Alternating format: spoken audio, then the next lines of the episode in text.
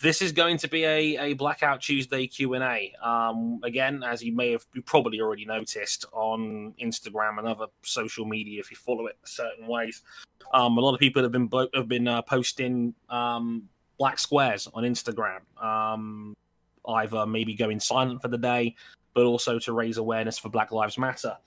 Um, and we know why the we all know why Black Lives Matter has has been prominent in the last few days or so.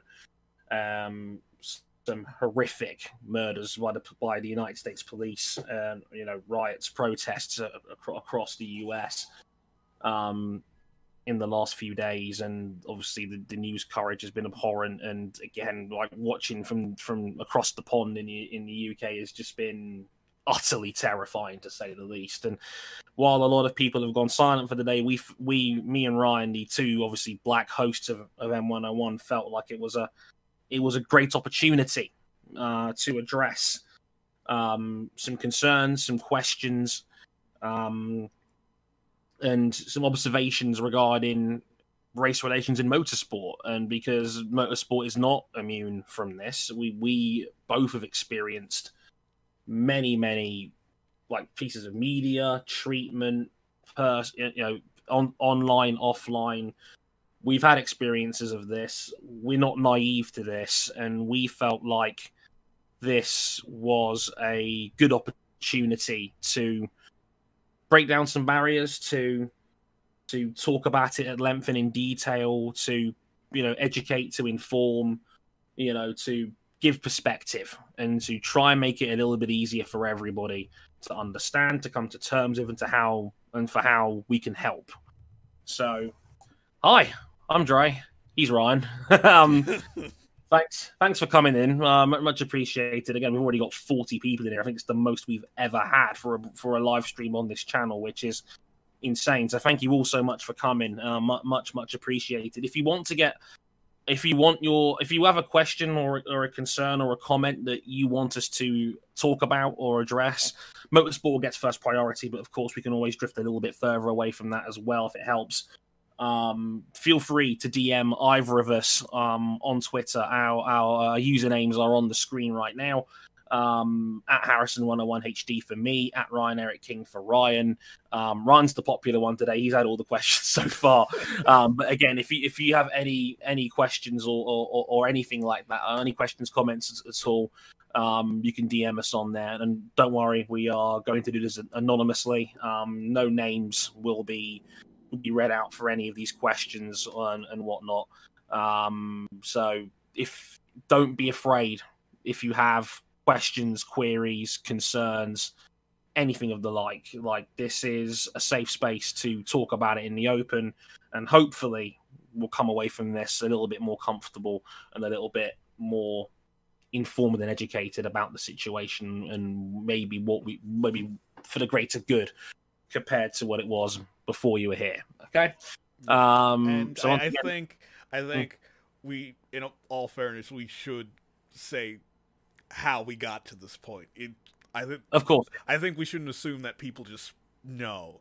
And of course, well, this all started, you know, eight days ago now, which feels surreal that it was only eight days ago. Eight days, man. That hmm. tragically on on the streets of Minneapolis, Minnesota, here in the U.S., uh, George Floyd tragically lost his life after after pretty much being murdered by a police officer. He was mm-hmm. uh, he was trying to make a purchase at a store. His uh, it was believed that a uh, twenty dollar bill that he was using to make the purchase was a counterfeit. They called the police, and through a struggle, he ended up, uh, well, not even a struggle. He wasn't really resisting. Uh, the pol- uh, four police officers, you know, came to came on the call. He they pinned him to the ground, and one police officer put his knee on his throat, well, on his neck for nine minutes, and obviously, not being able to breathe for nine minutes, he died. Yeah and almost almost immediately once th- like thankfully this was caught on video, so there was no denying that this happened.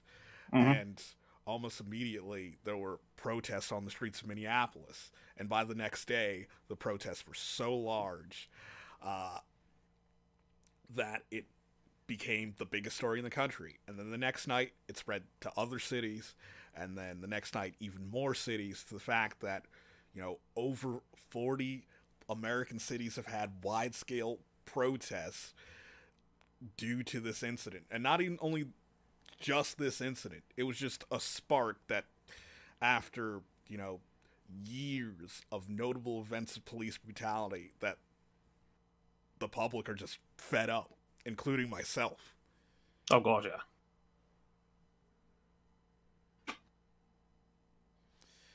Uh, and oh, obviously because of how notable and how widespread this is, everyone has, well, I wouldn't say everyone, most responsible people have at least made a comment on the situation.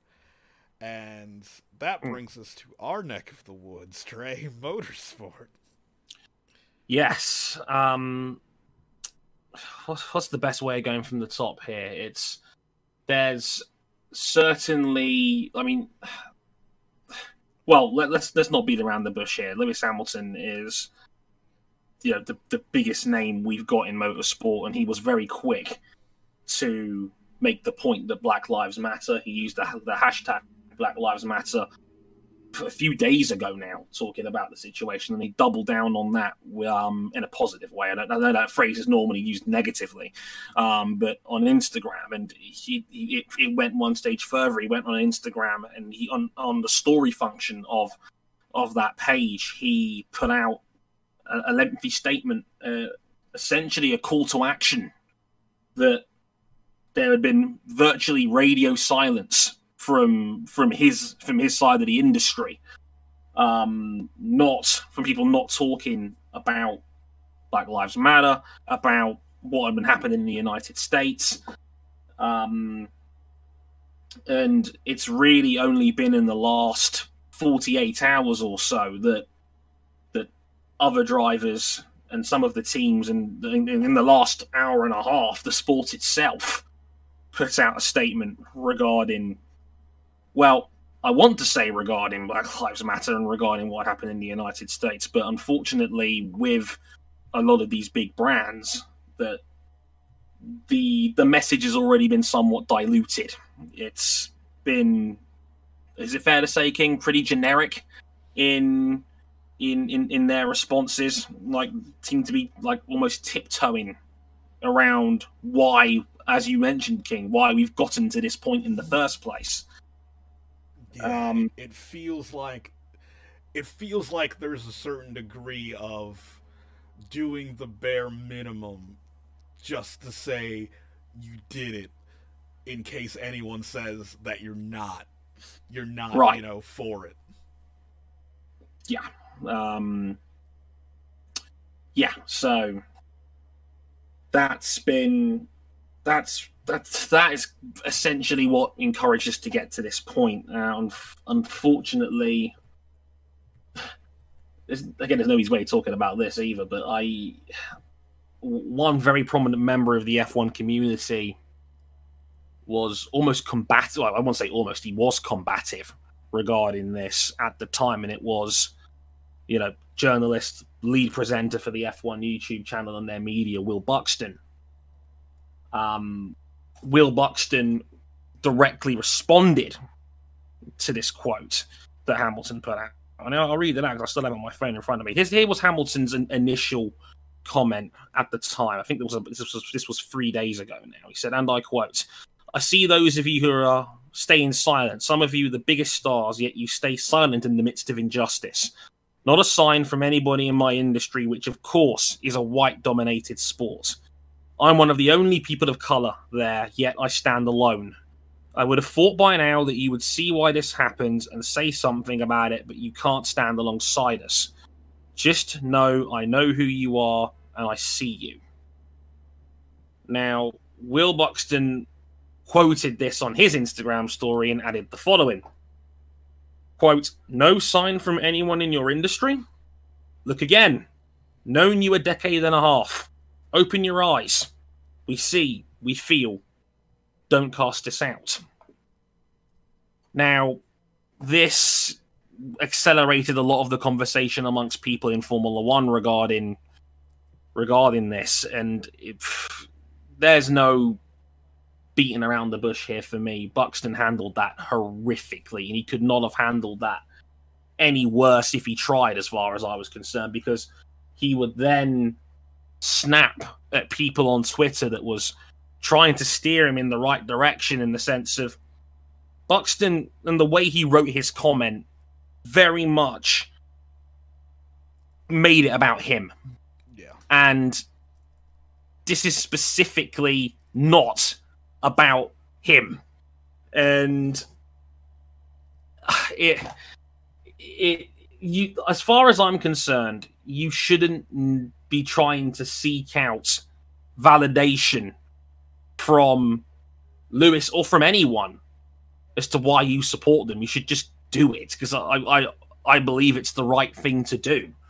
Like I, I don't understand why you would feel the need to tag Lewis on your own Instagram page and basically say, No, no, look, me, me.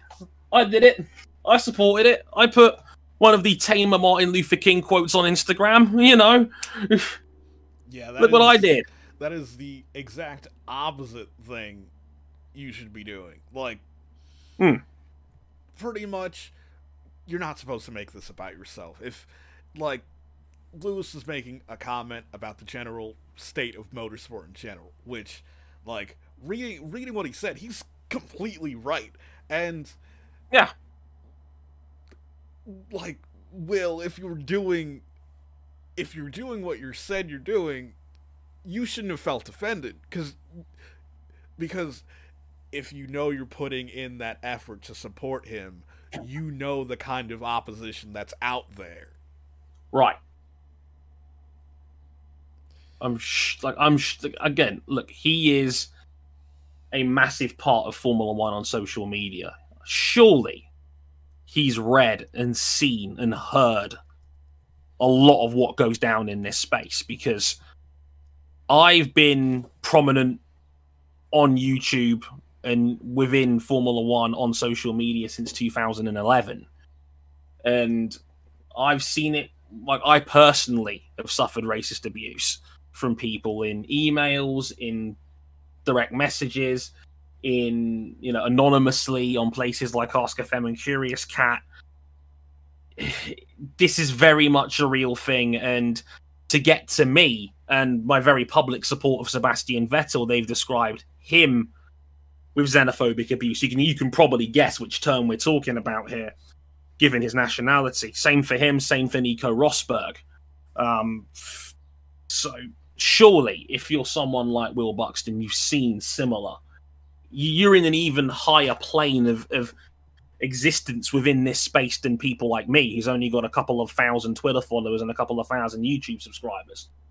You know, we're not we, we don't have like massive massive scope compared to someone like him you know? So but like just just the fact that that we not big people in this space face abuse just shows the magnitude of abuse that lewis must face right you you, you saw a drop in the bucket like could you imagine if if you were lewis hamilton and you had you know you could see into your DMs, or you or you had places where people could send you shit anonymously. Well, you can on Twitter technically. You don't have to put your name on anything, but I've seen tweets directed at Lewis. I've seen messages directed at Lewis that that make no bones that they're racist, no bones whatsoever. You know, and with that in mind, the last thing you should be doing is, you know, making this about yourself. Like, as, as guys in the chat are quite rightly pointing out, like Haley, hi Haley, nice to see you. You're not entitled to anything for doing the bare minimum. You shouldn't be doing this to try and get some sort of internet gold star. You know, like it's it it it diverts from the whole reason why Lewis has done this in the first place. You know, and that has accelerated a lot of the conversation and it, I think Charles Leclerc was the first was the first driver other than Lewis that posted about Black Lives Matter and openly admitted that he didn't quite know how to handle this. And it, I mentioned it on Twitter at the time that it, it almost feels. I don't want to say tainted, but it doesn't feel as genuine because Lewis was the only one to speak out for a good 24 hours about this. And then everybody else seemed to follow suit. And it just, it almost feels like Hamilton accidentally guilt tripped everybody else into saying something. I know a lot of people were very quick on Twitter to say, oh, you know, what, what, like, what else? Like, you know, like, well, well these drivers might not be able to talk about it because it might not say so in their contracts. But clearly that doesn't apply given how the last 36 hours have gone, where drivers have lined up now with similar quotes like Nicholas Latifi and Daniel Ricciardo and Charles and both Leclerc brothers, in all fairness, um, etc. So, you know, it's only led like Mercedes put out a statement yesterday. Formula One itself put out a statement again about two hours ago now, and it it it's we should take it with good grace, but unfortunately, I think because Lewis was so far ahead of the pack, it, it makes everybody else almost seem disingenuous, and that that's a bitter pill to swallow. That I even have to have that thought process. You know what I mean? Yeah, and and it feels like there was a certain air of kind of living in another world when it came to mm. motorsports response in general, where oh god, yeah, there was a big disconnect to their Monday morning or well their Tuesday morning and everyone else's Tuesday morning when the rest of the world is still kind of reeling and in shock to like just the magnitude of what what has happened in the past week while right Formula 1 and to a lesser dis- extent IndyCar. They're focused on their season's coming back finally. IndyCar has their yeah. race this weekend.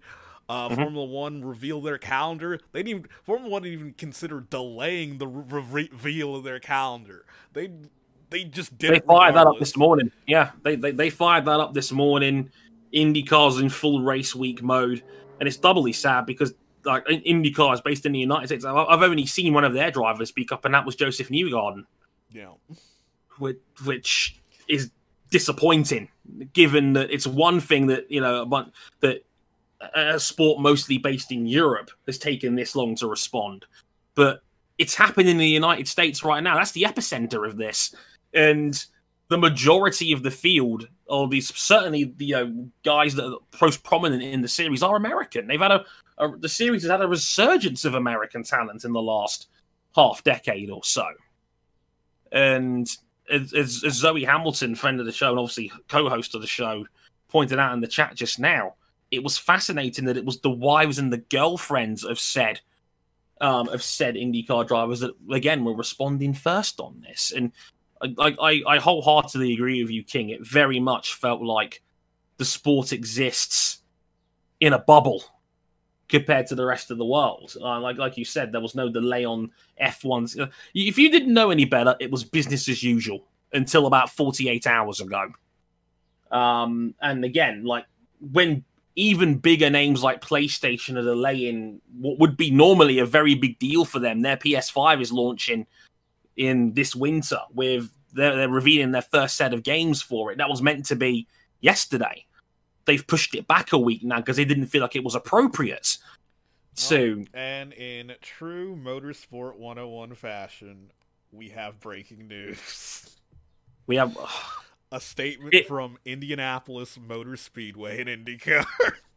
yeah, uh, I'll quickly read this out. Uh, thanks for that, King. Uh, IndyCar and the Indianapolis Motor Speedway are deeply saddened by the tragic events and violence that have taken place in our country over recent weeks. Our hearts break for everyone that has been affected, most especially the family and friends of George Floyd. As a country, there is much work to be done, and in our industry, there is more progress to be made in breaking down barriers and contributing toward a more inclusive and compassionate society. Now is the time to listen, learn, reflect, and stand firmly but peacefully against racism and prejudice. It is our most sincere hope that out of this difficult and sad time comes new and stronger resolve to make positive change and build lasting bridges both in our sports world and across our nation. Because it wouldn't be an episode of M101 without something getting in the way. Yeah. You know? Like, I think this is probably one of the better statements, but it's still Yes. deeply flawed. Like, yes, Yeah. I'm, I'm That, that, that, that's sad that this is one of the better ones and it's still got problems. yeah, like I'm I'm happy that they that they opened up with mentioning George Floyd, but A lot They- of sport, a lot of a lot of big brands haven't even done that. yeah, yeah. Though I'm disappointed. Like they mention, you know, racism and prejudice, but they never mention the police. That's been my biggest problem with a lot of these. Like, okay, we're both sports junkies, me and you. You know, we we both follow a ton of series. Like, that's been one of the most overarching patterns in a lot of these statements that you know that we've seen is that they like as, as mentioned some of them don't even mention george floyd by name. You know uh, like and that's bad enough. Like no like it's it's doubly disappointing when when barely anybody has mentioned why george floyd died. And he died at the hands of reckless law enforcement. He died at the hands of the police. And like and and we're not trying to like play this off as like you you have to mention everything that's happened but like if you No.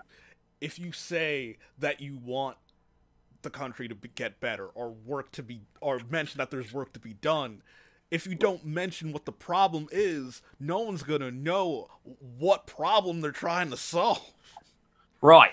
Like you need to cut to the yeah, you you need to cut to the important parts and say, look, because that's the thing. A lot of these a lot of these statements, about 90% of them share the same theme. We gotta do better. You know, we've got to we've got to be anti-racist. Systemic racism's been mentioned a lot more in these, but no one's mentioning how we're going to fix it. No one's mentioned what are we going to do as an entity to try and improve that situation. A lot of it is just and I don't like using this term loosely because it has come up a lot. It seems very quote thoughts and prayers, and I'm sure a lot of you know what I mean when I say the term thoughts and prayers because that has come up a lot where people will say that, but then nothing ever really gets done, and then the cycle repeats itself over and over again. Um, uh, it's like shout out to the Washington Wizards who again go- going through a, a, a bad day in their own right because Wes Unseld sadly passed away today as well. So rest in peace to him. Um, but uh, they're one of the very few that in their united statement from their players, they said, and I quote, we will no longer tolerate the assassination of people, the assassination of people of color in this country. The second sentence, and this is a key one, we will no longer accept the abuse of power from law enforcement. Yeah, because that's one of the things that like say what you will about the Wizards and their on court, you know, performance or lack thereof. That's Yeah. in their team's culture. Like Yeah. the team used to not be called the Washington Wizards. They used to play in Baltimore and be called the Baltimore Bullets. And they changed their Yeah. name realizing why that was not appropriate. Right. We will no longer accept ineffective government leaders who are tone deaf, lack compassion, or respect for communities of color. We will no longer shut up and dribble.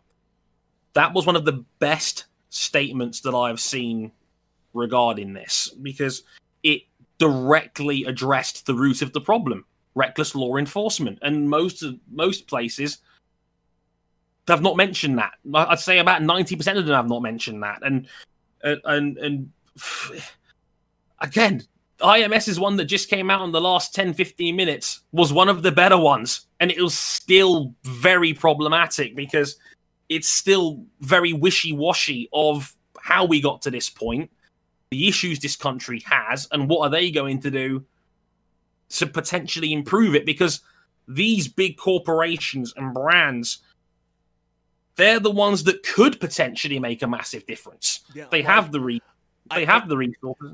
Part Go of me believes that because uh, one of the one of the big actions taken at the start of this whole situation was in from Minneapolis itself, from the big yeah. Division One college football team in the city, the University of Minnesota, and they yeah. they said that they won't use the the Minneapolis Police Department for security anymore, and most the sports teams, including uh, including IndyCar, they use off-duty cops for their track security. Yeah, that, that's and that's massive because it it's it says a statement in itself that they do not trust the police to keep everybody safe at their games. That's a huge statement from a massive institution like like the University of Minnesota to do something like that. I saw Anthony Barr, who plays for the Minnesota Vikings NFL team, tweet that we've had a meeting with the owners, and one of my friends who retweeted them and said, "Stop inviting the police to to, to provide security at your games if you if you want to make a statement." So this has come up. It has absolutely come up in that sense. Hmm. But man, I, I think we should go to our first question. Far um, away. Okay, so our first question, it was our first question was in response to the thread I put out on Twitter about how I felt going to races and a very uh, and a very specific incident that happened to me during one race weekend last year. Uh, and the question I got in response to that is, what can people, well, specifically, what can white people do to help uh, black fans at races who, when when they see you know black fans being you know discriminated against, you know, in person, and I think we could you know expand the breadth of this question where like people in color in general, whether in person or online. Right. uh, so I would say in person. In in my specific situation, it was me being stopped by security constantly, and right. other people being able to walk past. Like, you know, it's not like not a problem. They walk past. They don't have to get stopped. In right. in that situation, if if I was a white person in that situation and I felt comfortable enough to get involved, like if I'm getting my ticket or credential checked, I would I would you know, stop and act like I'm supposed to get my credential checked too. Like, yeah, it like, be, aren't you going to check me, basically? Yeah, because let's let's be real here. If if everyone had to get checked constantly, it would be impossible to host an event like this. Yeah, you'd be you'd be checking thousands of people ten times over. That's not possible for a a relatively small security team to be able to do that.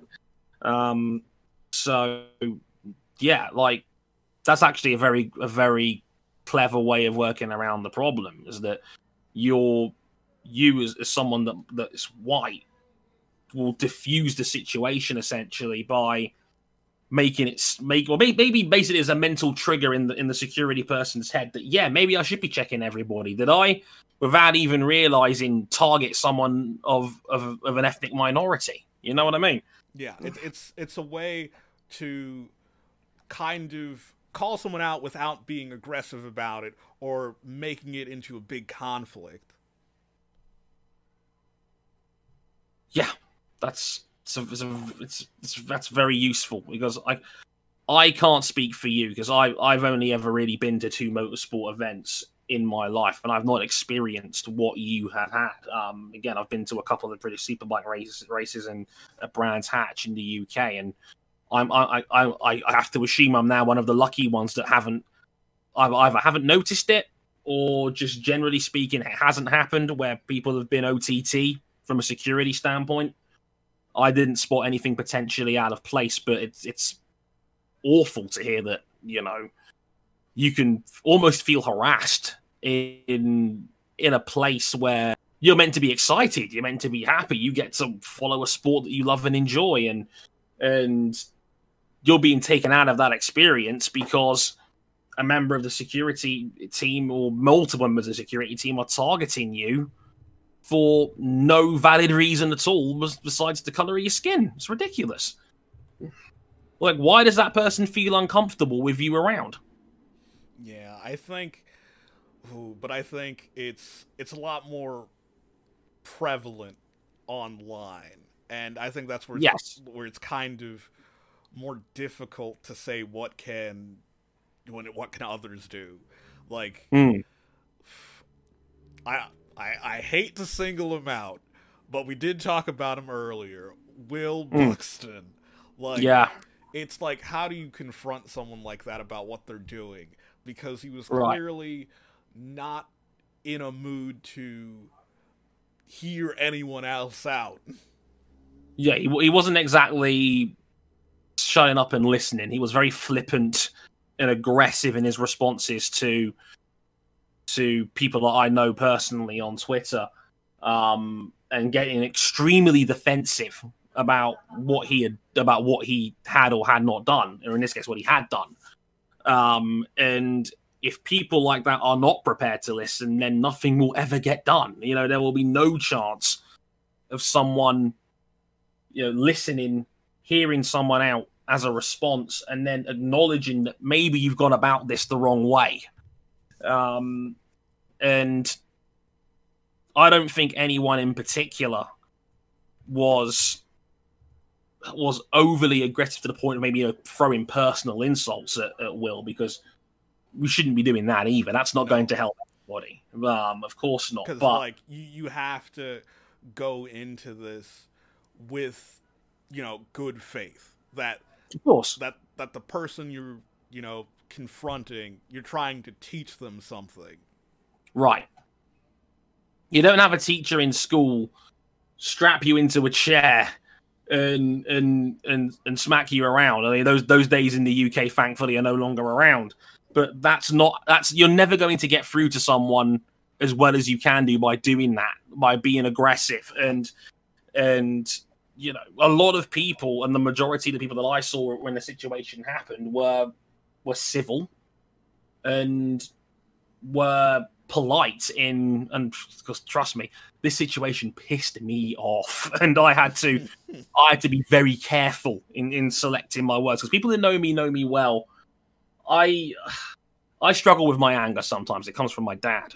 And you know i had to be as controlled as i could be because um, it, it, emotionally it's very frustrating when you have someone who not can't listen but doesn't want to listen and I know you've got to come at it with, good faith, but I, I can only encourage people that if you see something like that happen, please call them out in a civil but polite manner and and get your points across as best you can. And like I said, I, I don't like to single him out, but the way he handled it was terrible. It was objectively really, really bad. And for someone representing a massive brand, it's a horrible look. Um, and it's it's it's tricky online because again, it's such an open book, it's such an open forum, and the the I, I saw people use the term dogpile regarding this in in the around the time it happened, and and you know the term ratio get used. You know what I mean, King? So it's like, yeah. So you know, it's it's a very fine line to walk, but you can't let people like that stay silent because if the, if you stay silent, there's every reason they could do it again, and it's not going to help anybody if they're going to carry that sense of ignorance around what they're doing. So yeah, please, j- like, you know, yeah, 'cause get going. admittedly, in the past week, because, like, I don't know about you, but like here in the states, there's a culture where you kind of, you know, you grin and bear it. But over the Yeah. past week, it due to your recent events, people are just fed up. They just don't want to do it anymore. They like they like people are understandably angry. Right. If, and they've got a very good reason to be. And it's anger is a very hard emotion to suppress. Um, take it from me. So I, it, it is very, very tricky. But a, lot of people, I think, have got good faith at heart.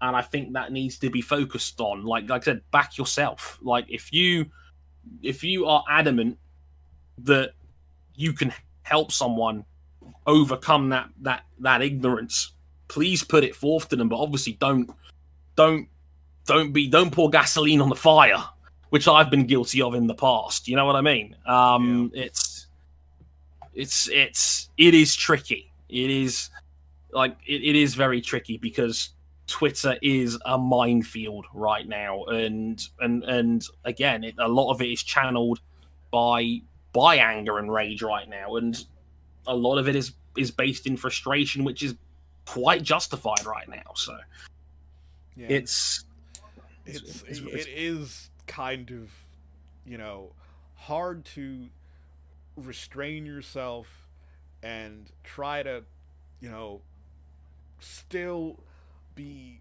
calm and understanding and work with people. Uh. Yeah, it's. Resi sums it up in our chat better than I can, where he says, Online, it's so much harder since words can't convey emotions.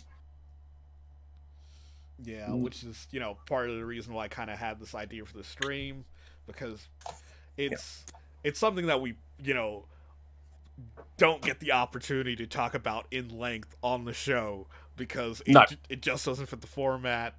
Uh, it would it would be the entire show. Yeah, it would easily be be two hours, and we joke enough on this show that these shows go on so long as it is. you know, we we we like to um flesh out our points, shall we say? Um, but it's a great reason why, and that's part that, that's that's part of it. That's part of it. It absolutely is because a lot of it in fact, pretty much all of it is rooted online. You know, it's it's almost shocking when you see it in person now because we do spend so much of our time online. You know, so it's yeah. it's it's it's a constant juggling act, and it is it is never easy in that sense. And to circle back to a question that you know former co-host of ours, Adam Johnson, asked me in the chat about the event uh, that I you know mentioned in the thread. Like that event, I was media, and uh, that's even crazier. Yeah, it's not just a fan. Like you're someone that's been given media credentials by their bosses. Yeah.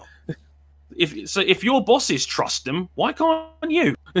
and it was like it was so blatant that I there was no way I could have ignored it because right. at this event I was going in between the media center, which you need a credential to go into, and the garage mm-hmm. area, which you either need a pit pass or a credential to get into. Right. And uh, the uh, the security station, uh, I'd probably say it's like maybe at most a, a 20 meter walk between the media center and the garage area and the guard station is right in the middle and they see me go back and forth all day and they they know that I need a credential to be in both those areas. If they if they see me walking between the areas, there's no need to stop me. And everyone else was not getting stopped. I was the only person getting stopped. Right, and you're in the area constantly, so why do they keep coming back to you? Like they've already seen you once. Surely that should be enough. Yeah. It's like so that that that's even worse. I didn't realize it was you as a member of the media. I honestly thought at first reading that that it, was you as a fan. When and and you know being stopped as a fan is one thing, but when you're a member of the media who's already been given a level of trust by the bosses at the at the track to say this person is valid, this person is legit, this person's allowed to walk between the garage and the media center. If and the same people are on, are on station, like why do they need to see your pass constantly? And after I posted that thread, a number of of people of col- color who cover motorsport North America who being completely honest, I did not know before this. Right. Confided in me that like mentioning, "Hey, this happened to me too." Jesus. So this is not a freak occurrence. This is a seemingly regular practice.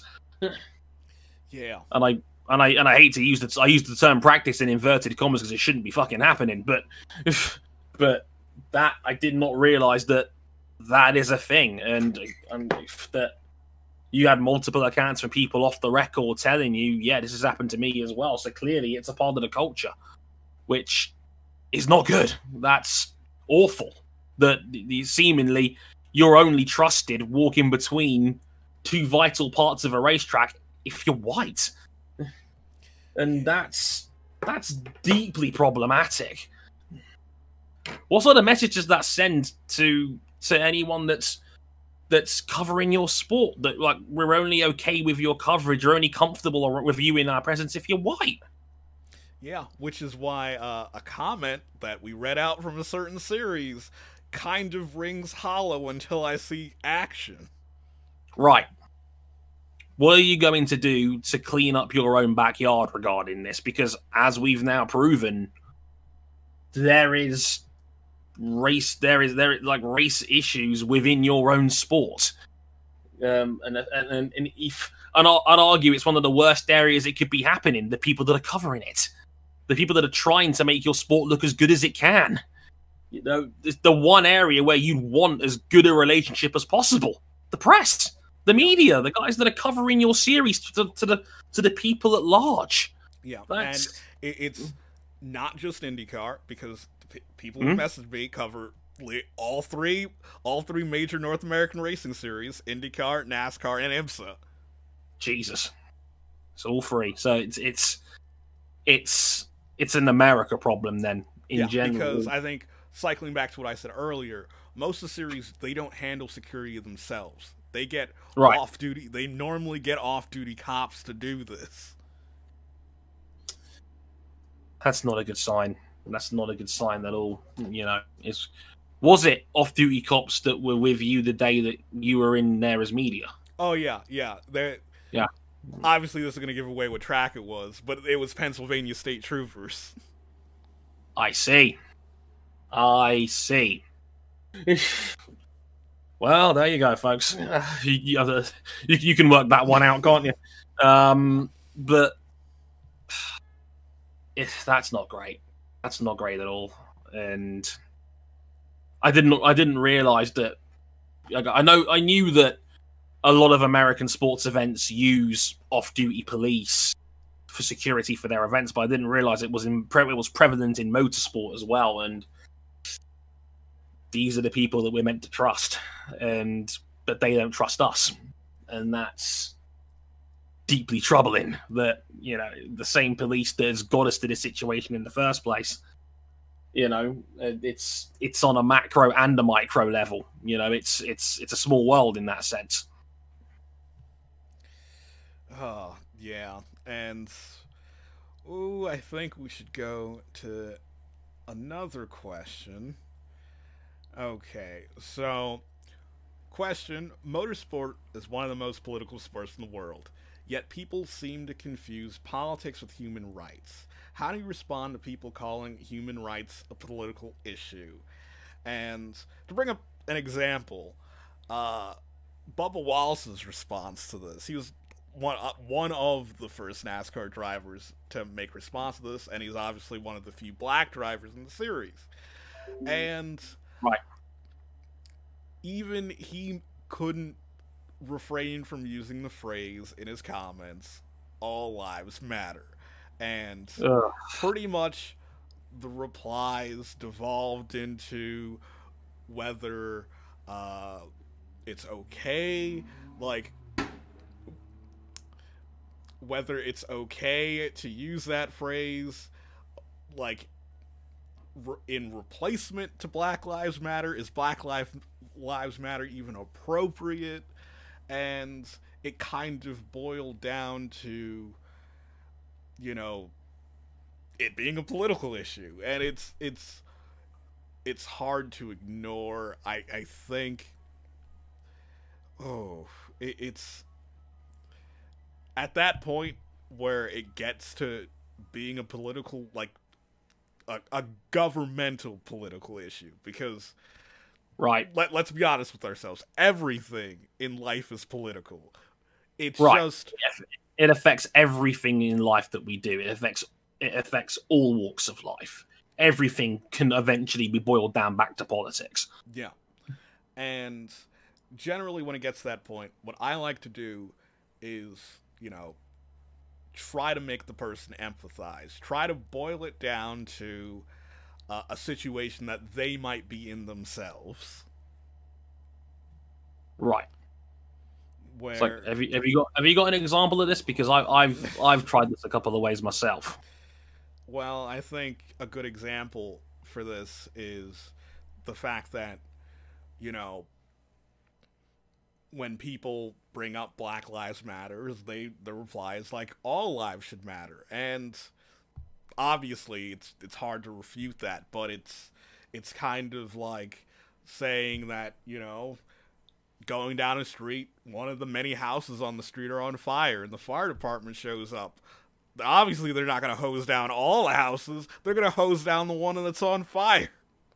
Right. Like, that's how I've always seen it. Like, of course, in a perfect world, of course, every life should matter equally. But anyone, you'd be a fool not to say that, like, you'd be a fool to say right now that everyone in, especially in the United States right now, is treated equally because they're not. And that's exactly why people are on the streets right now protesting because they've seen enough evidence and rightly so, to think that the people of their color have not been treated equally. And that's why Black Lives Matter exist. Like the phrase is not only Black Lives Matter. Like that's how I've always looked at it, and I've always tried to tell people that you know is that black people have struggled in systemically in all facets of life for hundreds of years and that's something that a lot of white people can't relate to.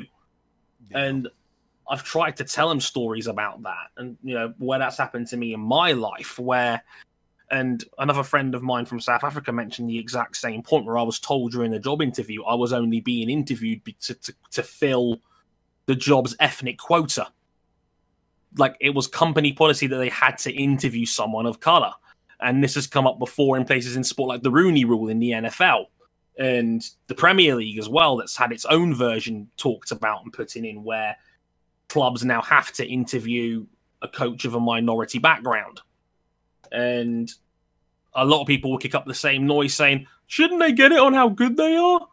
And it's not as simple as that because a, a, a lot, like, if you're someone that is running a sports franchise, for example, why wouldn't you want to give yourself the best chance of giving yourself the best possible hire? Why would you segregate off an entire race of people in the first place? Well, I think it's...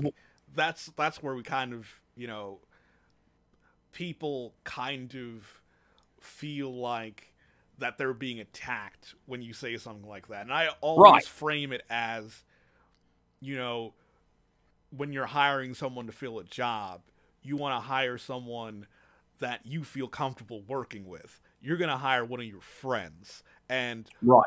nine times out of your 10, your friend is probably the same as you. Right. Someone in your image. And and and in and in, in these big higher ups in most executive positions up there, especially the ones that we know about, most of the power structure is is white.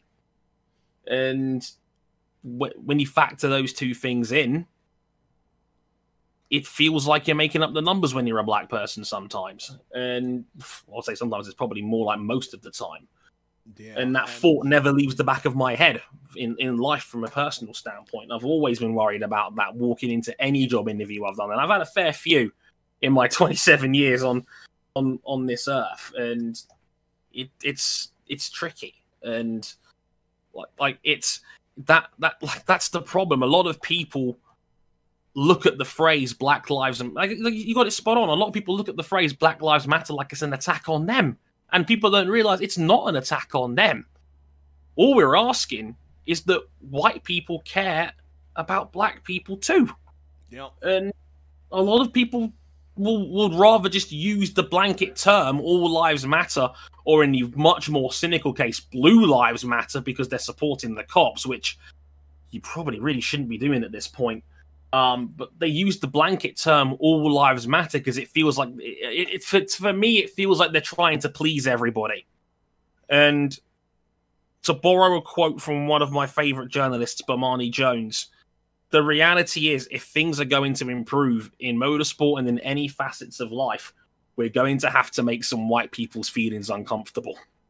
and, Yeah, and, I, and personally, I always felt like confused that motorsports fans didn't get this because Right. we've always heard the term that Formula One's a meritocracy, and most, the vast majority of fans know that's not true. yeah. In, in a perfect again, and in a perfect world, we would love Formula One to exclusively be the top twenty drivers in the world. It ain't as simple as that. The structure and the economics of motorsport don't allow it for that to happen.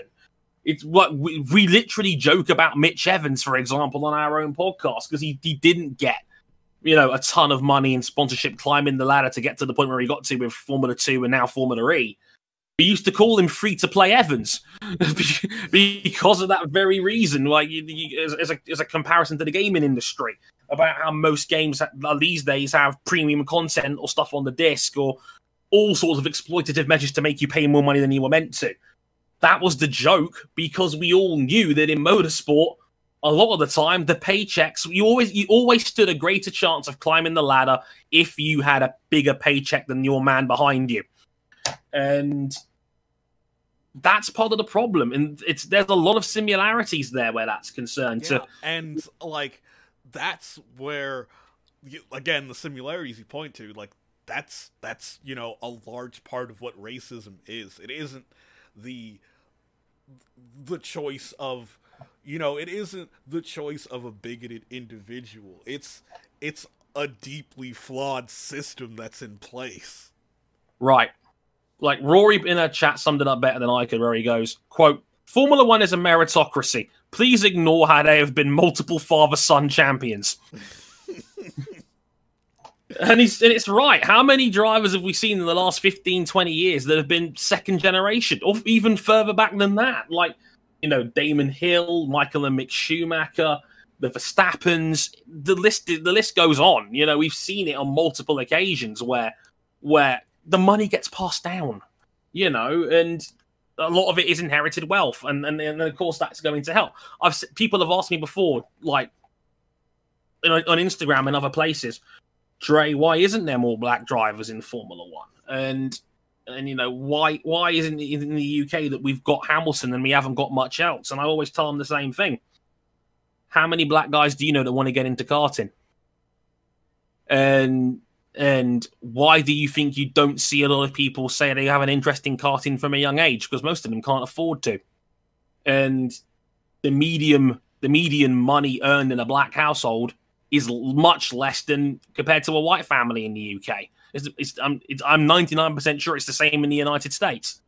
So and if you can't afford, yeah, if you, And- if you can't, yeah, go on, go on, go on. yeah if you can't afford a if you can't afford a cart you're you're automatically off the list for people who get to formula one Yeah. When Lewis Hamilton was trying to get into F1, most people know the story. His, his father, Anthony, had to work three jobs to, to keep his son's dream alive. That's not normal by any stretch of the imagination. So someone has to work 100 hour weeks to keep their son's dream afloat. Something is wrong with the system, you know? And people don't like looking at sports and politics on a grassroots level. And and that's where a lot of the problems could easily be solved.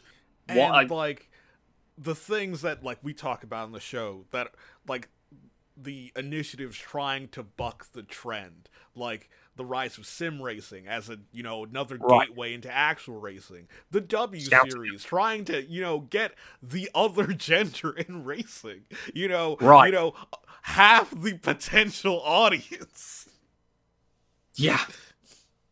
Locked out. Like on on on paper, if you're black and you want to get an F1, you've got a very very like the chances are microscopic. It is a miracle that Lewis Hamilton came along. Yeah I there- cannot str- like off top of my head there's only been two black drivers ever Right. Lewis Hamilton is a walking miracle. I cannot stress this enough.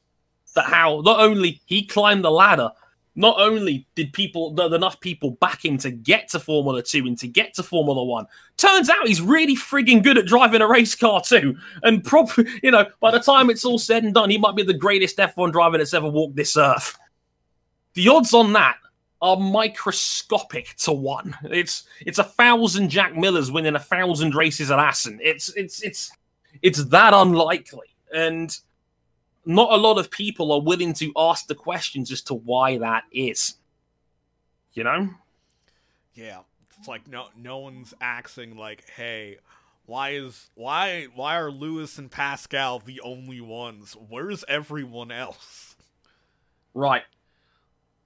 And I've had to try and tell people that in written posts and when people have asked me in person because you know, you know where I got a, a, big rush of people asking me about that when Drive to Survive season two came out earlier this year. Because mm. a lot for a lot of people, that was their first look into the sport itself. I had I had my boss at work, and I work in a bookies full time, calling me and say, "Trey, I know you're an F1 man. I know you've got a motorsport podcast. I watched Drive to Survive, and I was like, I got questions, and I was like, I pulled up a chair and I was like, "Yeah, go on, Rod, just sit through them," you know, because I want to educate people on the nuances of the sport. Because obviously, Drive to Survive is you know entertaining, particularly if you don't watch Formula One on a regular basis. If you do, a lot of it is stuff you already know about. But if you don't follow the sport regularly, there's a lot of nuance that gets left on the on the editing room table. If you get what I mean. Yeah. And and, and the culture of the sport. Because people ask me like, like Drake, how did Hamilton make it? Like, and like, why is he the only black guy here? And I was like, well, son, you know, it's like there's a there's a simple explanation for that, and it's and it all stems back to the culture of and the political nature of black families, grassroots sports in general. Because I'll say it right now, black kids are, are, are pressured almost more into playing football track or or or rugby in the UK than it is like motorsport is like it's like there's none of that is even taught in schools for example. Of course it wouldn't be because no school is paying for a kart track. Of course not. It's an expensive hobby. And that is why because football is so more accessible and a lot cheaper to play in a lot of talented black athletes end up playing football as opposed to motorsport. You need money, backing, and direction on the most basic of level to stand a chance. And then to get through the ladder of it all is virtually impossible. Again, you look at Lewis Hamilton and you really think about it. You think about just how unlikely a set of circumstances that is. It's it's one in a million. I said I've said it before. I, I compare it to the Williams sisters in tennis because the way the sport is, the, the the very culture and the fabric of the sport itself is designed for this not to happen. and yet somehow it did. In tennis's case, twice. like, like that's a walking miracle in itself, you know. So it's it's crazy, but yeah, where it's like, uh, you know, you know, off the top of my head, that like it's such a small fraction of drivers who actually get to Formula One, but generally you could get the feeling of which direction the sport's heading in based on the number of drivers in certain demographics in the feeder series. Like, you know, it's it was easy to tell we were going to have a large influx of French drivers in the Formula One because they were there's just a large amount of French drivers in Formula Three, and right. Lewis really was that one in a million. He was that he was the only black driver, and he made it all the way up. Right. And it kind of paints a bleak picture because the average junior career before you get to F1 is usually five years. So you mm-hmm. get to see what F1 is about five years in advance. And if you look at Formula 3 right now, uh, Okay, so RJ put it into perspective before we move on real quick again regarding Jan Mardenborough. Uh, he's he's another great example of Jan Mardenborough. Again, black and has been around motorsport now for for quite a while, and he was famous because he came through GT Academy and video games as as as his main outlet. And again, that was considered freakish because that just didn't happen um, in, in, in motorsport until Jan Mardenborough came along. And it, it, people forget his dad was a professional football player for the better part of 15 years. Yeah. He, he made his money, and not even that could get him into karting full time. So you, you could see just how much the deck is stacked against against people of color in that sense. Yeah. Oh, because I I think where it's that, and I do feel that sometimes that obviously we're very close. We're we closely follow the sport, and especially with social media now. A lot more people are following the junior series than they used to. And Absolutely, it, and it does feel that uh, these young drivers have a much brighter spotlight on them than they used to. Like, for example, last season, Tatiana Calderon was the first woman in, in Formula 2 or an equivalent series for the best part of 25 years. And so the criticism she received was relentless. Yeah, it it was like in terms of a ratio compared to male drivers of similar status getting called out for their ability, it was tenfold. You know what what what you would see for a man in the same position, and yeah, it is it is problematic.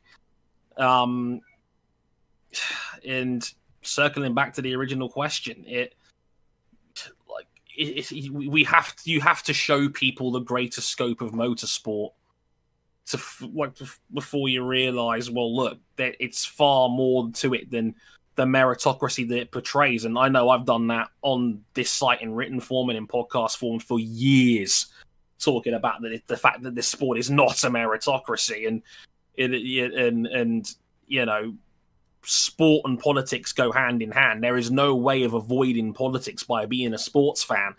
Unfortunately, I think people want to use sports as an escape from the quote unquote politics they watch on TV under or read about in the newspaper. But they're very much one and the same. I, I, again, we mentioned it with Colin. Ka- I mentioned it with Colin Kaepernick in the video we put out yesterday. Put out yesterday, and how his protest was initially about police brutality. People didn't even notice he was doing it until the third time. That was an NFL preseason game. And when he was asked about it, and when he said it was he was protesting for a cause on police brutality, did did all the other sports networks have debates about police brutality? Because we all know sports shows love a good debate these days.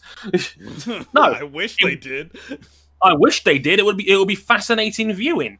Um, but it wasn't about that. It quickly got diluted to the point where it, it became a conversation about the American flag and whether you should stand for the national anthem, a tradition that was still relatively new in American sports. I think it was only a, a handful of years old when when Kaepernick was called out for kneeling. And yeah, for the NFL it was new, but in terms of like American sport, baseball has been standing for the national anthem before the flag before it was even the national anthem.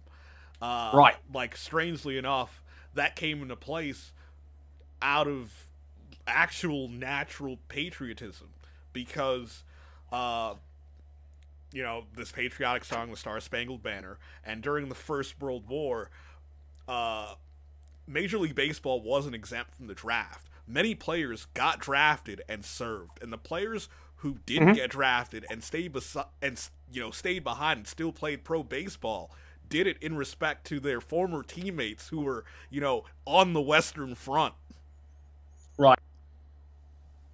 So, like I said, when when when major media outlets started picking up Kaepernick's protests, it became a debate about the U.S. flag. It became a debate about the the national anthem. The the goalposts got moved. Yeah. It wasn't like the initial message of Cap's protest was lost. It all instead it, it it's the same deflective nature you see when people use the hashtag All Lives Matter. Instead of dancing around why Kaepernick was protesting, everybody was told to stick to sports. And the sports angle of this, in their eyes, was should you stand for the anthem?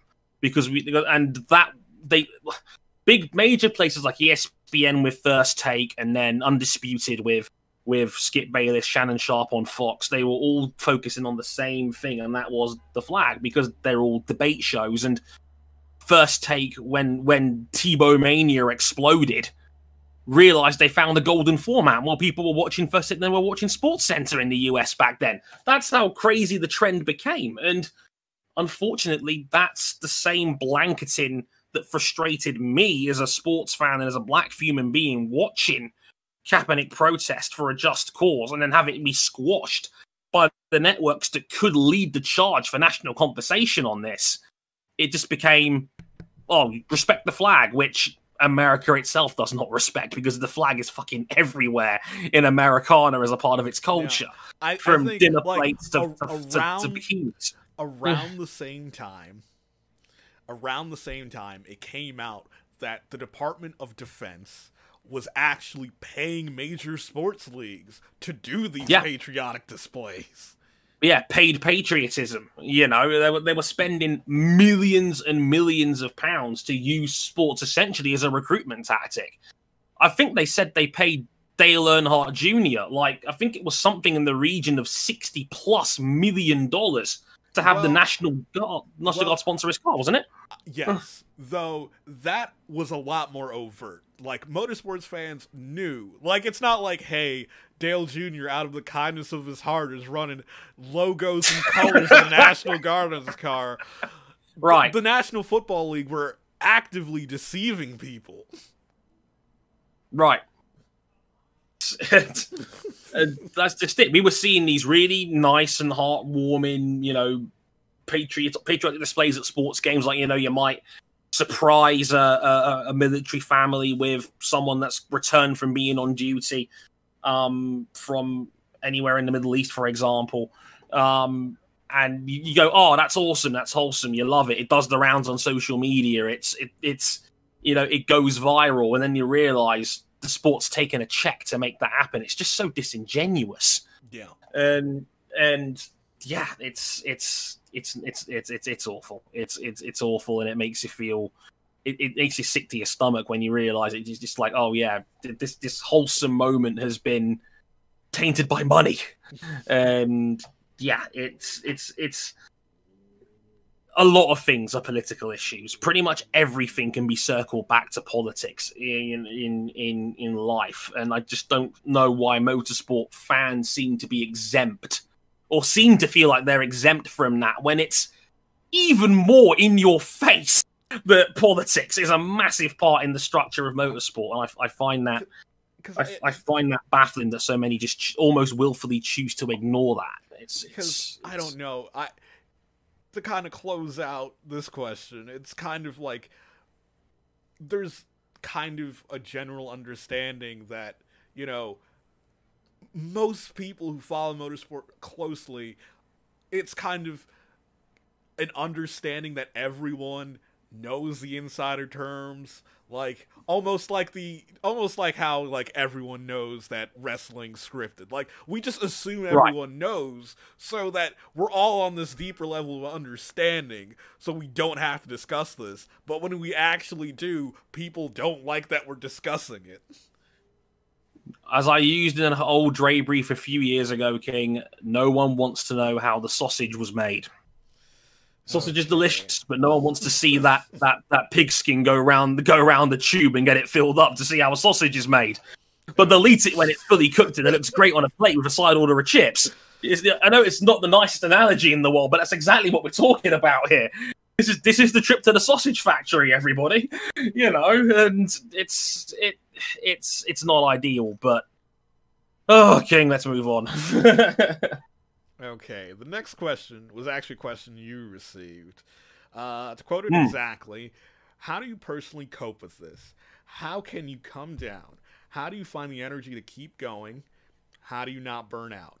When you see it in the community of the sport that you, that you love so much, you positively assess obsess about, and uh, if if you aren't anything like me, also use as escapism from day to day life problems. Great question. Um, what's the nice way of saying it makes you feel like I want to pull my eyeballs out of my skull on an almost monthly basis?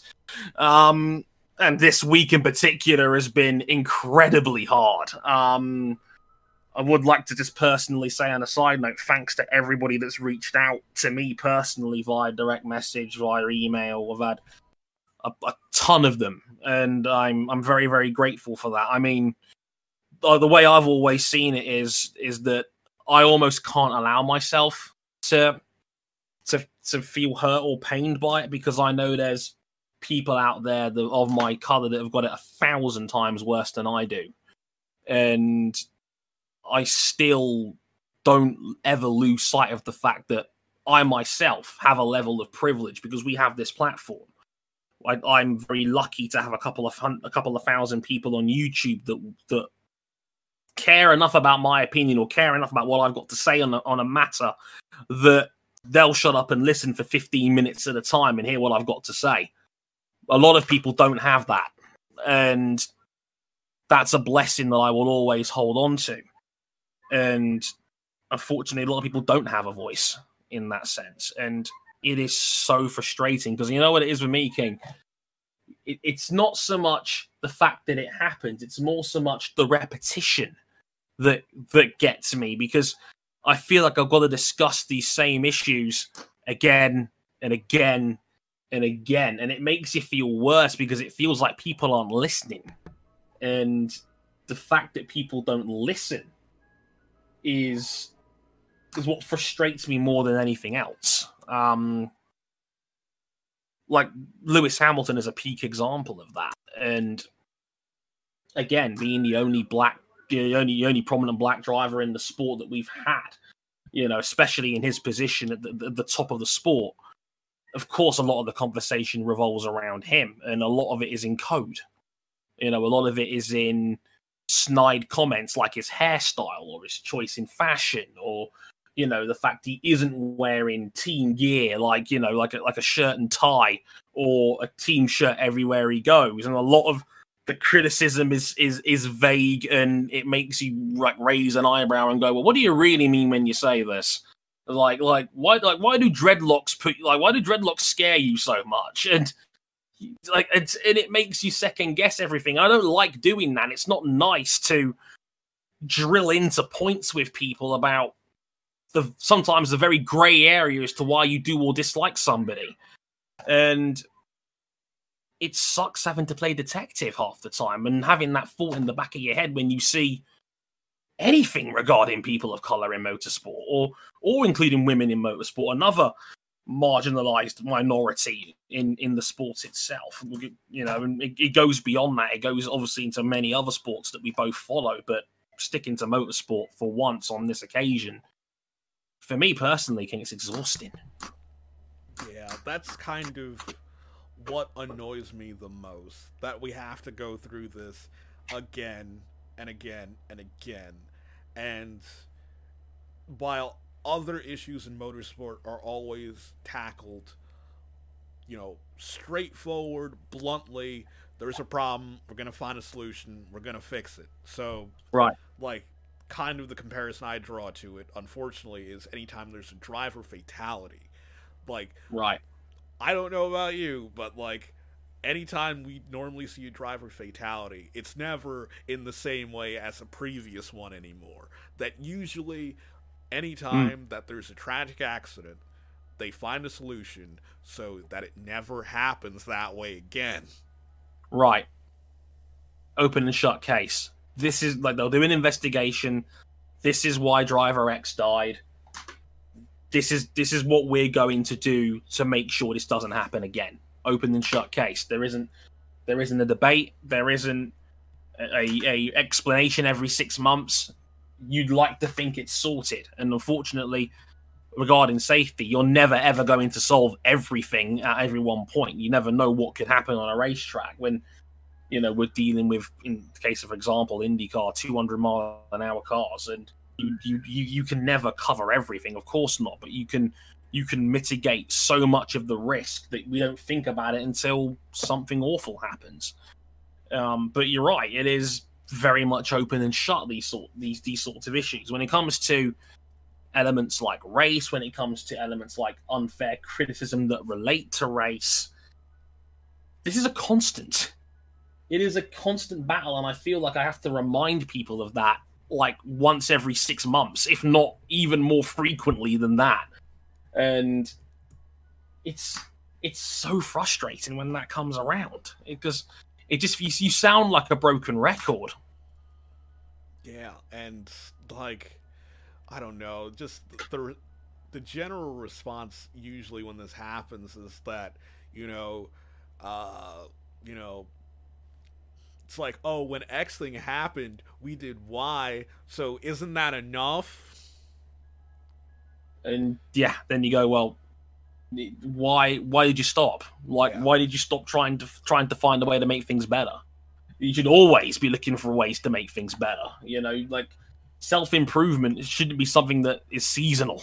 You know, it should it should be a constant. You know, asking questions is good.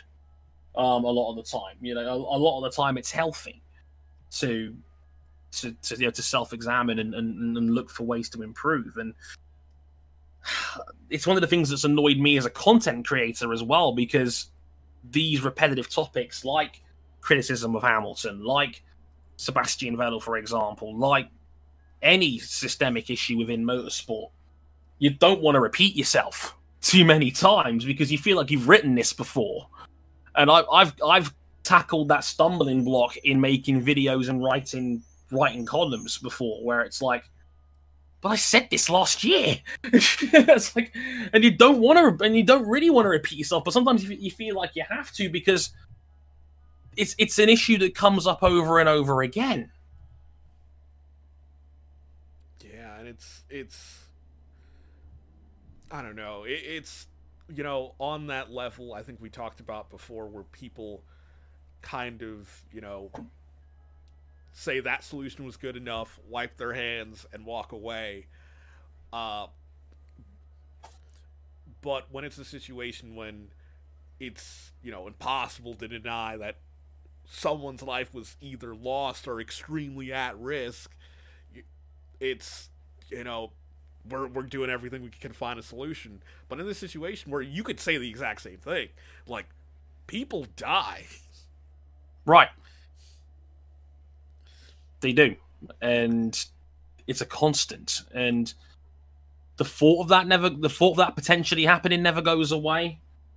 It it it's it's horrible to even think about. It, it's it's it's like you've got that mental burden in the back of your head every time you see a racetrack. And I know in a sense we're very lucky because from purely from for example a safety standpoint, for instance, we're a lot better than we were 25, 30 years ago but it's a fight that is ongoing because you're you know you're not going to cover everything, and I think a lot of it applies to elements of our sport and criticism of our sport, especially especially given that Formula One, I think in particular, in particular in motorsport, is very insular. It, it I've mentioned it before. It's very much like it's in its own bubble compared to the rest of the world. And like I said, we, we, we circled back to the top of the show it took so long for everybody not named Lewis to talk about this. Like, and when you see that go down from people that you're meant to admire and like, I mean, look, like it or not, these guys are role models. like, a lot of people do look up to these guys. How many F1 Twitter accounts have you seen named after a driver? Hundreds, if not thousands of them. We're, like, I don't like using drivers as role models, but the reality is, is that thousands of people do, and and holding them to said standard, and then having to deal with them when they when they can be problematic, which is unfortunately a lot more often than I would like to admit. which it I'm is... surprised we didn't get any questions about that. Not gonna lie. right, right, and because yeah, a lot of that culture is as being problematic. Like, people don't talk about it, for example. Last year, Daniel Ricciardo dropped an M bomb. And no one blinked. Like, and I mentioned it on video, and again, no one blinked.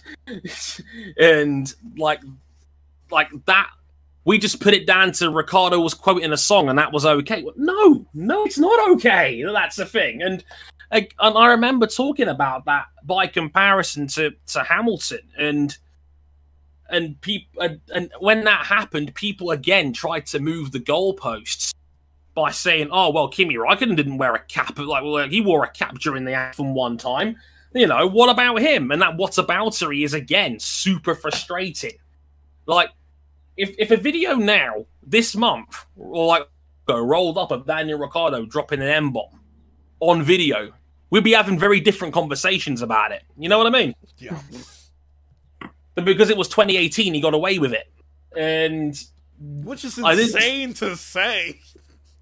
pardon. Which is insane to say that he got away with it because it was 2018. Right. This was less than two years ago. And everybody was just seemingly okay with it. And these are the same people that a lot of these same people that are posting black squares today and saying that they're with these dudes. Well, did anybody call Ricciardo out for this? Not a lot of people did. And And I think that's that's a good transition for our next question. yeah, go for it. So, abbreviated question. Uh, Formula One statement was very vague. Do you think that F1 would have been better off by saying nothing? And uh, the person setting in the question did make a reference to this being the same sport that, you know, raced in South Africa until the mid 80s. Right. Thick in the middle of apartheid. Yeah. So, for those who don't know, Formula One raced in apartheid era South Africa until they were literally forced to abandon the, the South African Grand Prix. Pretty much, the British and French government said that if you race in South Africa, you won't be able to race in our countries, meaning that there wouldn't be a British Grand Prix or a French Grand Prix. It's a great question. And there's no easy answer there. I mean, yeah, I didn't like how, how vague Formula One statement was. Yeah, we don't like racism. Well done, gold star. I mean, it's like, like, yeah, thank God. I mean, given that you know the most famous name to come out of your sport maybe ever is black, like, thank God. I mean, like, ta-da. Um, Oh, uh, just Uh, a I mean- little point to make in the chat. So Christopher Hardy mentioned that the last South African Grand Prix was in 1993. Uh, that was after apartheid had ended. Like they thought that you know that you know apartheid was over, they could come back to South Africa. Uh, I forgot the exact reasoning why the race had to be ended after that, but right. pretty much the race wasn't as financially viable as it used to be. Yeah. Yeah, exactly. I mean, it is, it is, it's barely a, a bare minimum qualification. Like, I don't think it's unfair to say you expect a major corporation to not like to be anti-racist, but unfortunately, it has now gotten to the point where being silent in the face of racism is now grounds for criticism. And it probably should be at this point. But I said it before, I think it boils down to the fact that they don't want to piss anybody off. They don't want to piss off a sponsor. They don't want to piss off, you know, represent representatives of the, of the sport. They don't want to step on anybody's toes. They don't want to offend anybody. I made the point to uh, a friend of mine, Kai. You may know him on Twitter as Fifty Bucks, one of the real good guys in this space, and records a whole heap of video content for everybody for free. Like, if you don't follow Kai, please follow him. He's a great dude. Um, but I made the point to him that yeah, they probably don't want to piss off a bunch of their fans that are probably racist themselves because, you know, eh, you, you've seen the Last Dance, right, King? Yes, You know what I'm about to quote, right? I know what you're about to quote. You know the one where, where I believe it. I want to say it was it was episode three. I want to say where where Michael Jordan in in the face of a racist trying to keep his senator position at a at a, at a, at a, by election, where he's you know he didn't want to publicly endorse the black candidate running for senator by saying, and I quote, "Republicans buy sneakers too." it's it's that same sort of vibe of I don't I, I don't really want to endorse anything here because I don't want to risk pissing anybody off. And other guys in that documentary made the point. What would Michael Jordan have really lost if he endorsed a black candidate for senator? Like he probably wouldn't have have got been dragged or raked over the coals for it as much as he probably thought he was. Now I know a lot of that is boils down to to MJ, who clearly cares an awful lot about his public image and how he's perceived. I think that's why it took so many years for this documentary to be given the green light by MJ to, to begin with. Um, but it's the same mentality of the comment was like the comment itself was so late, and the comment itself was so jaw-droppingly obvious. It kind of makes you think: did, should you even bothered making it if you weren't if you were gonna softball it so much? I, I, I don't know whether they should or shouldn't have bothered or not, but when you look at it and you just go, "Is that it?" You just go, "Yeah." It's probably not unfair to suggest, you know, should they have bothered? Like I, I think it's on that level of number one, want needing to be involved in a political situation because not saying anything would look even worse. Right. Uh, two, this is a undeniably at the moment that we're doing this a marketable situation. Like oh, I would compare yeah. it to you know recently the the Jon Bois and SB Nation produced video series History of the Seattle Mariners and that as hmm. a funny gag, Nike thought, hey, what if as a promotional stunt we have Ken Griffey Jr. run for president? Oh Christ, I remember that bit now. Yeah, uh... and obviously Ken Griffey Jr. is you know a very you know forward-looking person. Uh, he's he's also very charismatic and likable, but very much so. Just being in a political space was extremely frustrating for him. That him taking a stance by saying, like, not even in his mind, he didn't even think he was taking a stance by saying, yeah, I'd be fine with playing with a gay teammate.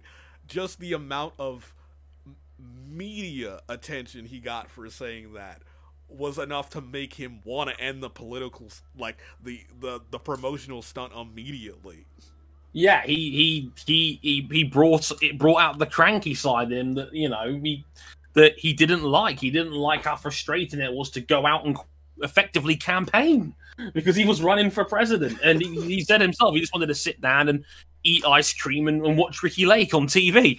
You know, he he didn't want to be out here really running for president, but and this was in a the face of an objectively positive comment where he says, I'd be happy to play with a gay teammate, which was in the middle of the 90s where where there was still so much prejudice regarding gay athletes um, in, in world sport, not just the United States, obviously, but in the world. But again, like that was deemed, quote, too political.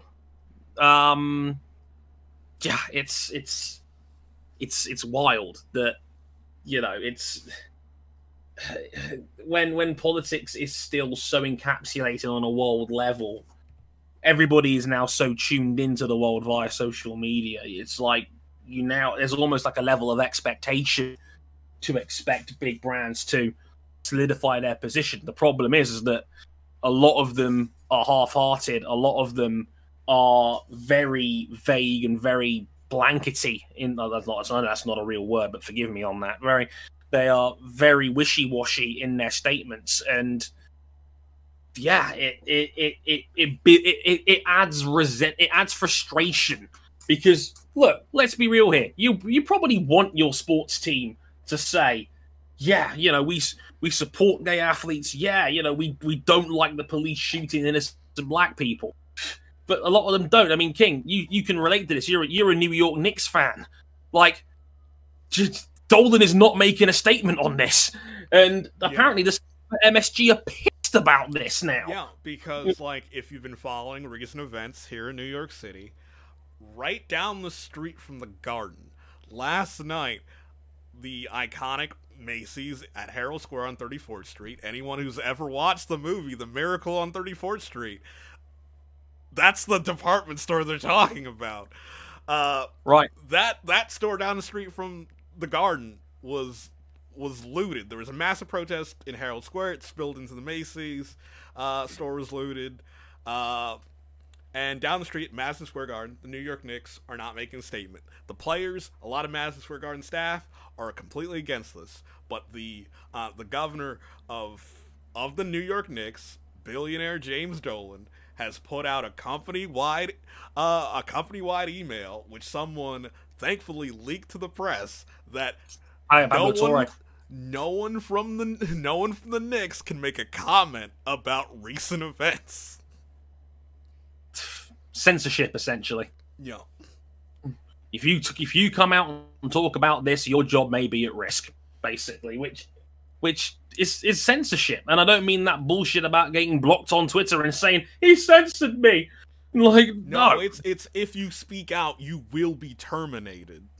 right. That that censorship. Um, and, and yeah, as RJ alluded to in the comments in our chat right now, he says, I also liken it to corporate brand branded pride, where it's now marketable f- for at least at least a month to get the money of LGBTQIA plus people and to do shit else or, or shit all else to help us.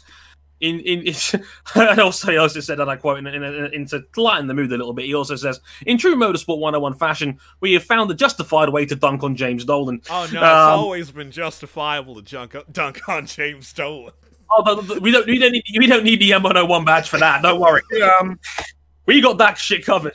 Um, but no, it's it's it's it's very much true. Or a lot of it is pure, like there are financial motivations to at least perceive like you actually give a shit about marginalized people um and, and and minorities in in areas whether it be based on gender sexual preference or race like there's money in that for them you know um so yeah you're absolutely right. It's like when it's it again it's it's another frustrating thing. It makes you it, it does like i'm not saying they shouldn't bother. They absolutely should. But unfortunately again because of the way, the way a lot of these places work it makes you more cynical towards what their true motivations are when they're trying to directly profit off pretending they give a shit about these people because they will they will maybe make a, a, a tiny donation to a charity or they'll sell something where the proceeds might go to charity but they're still making money on a lot of this stuff And it You was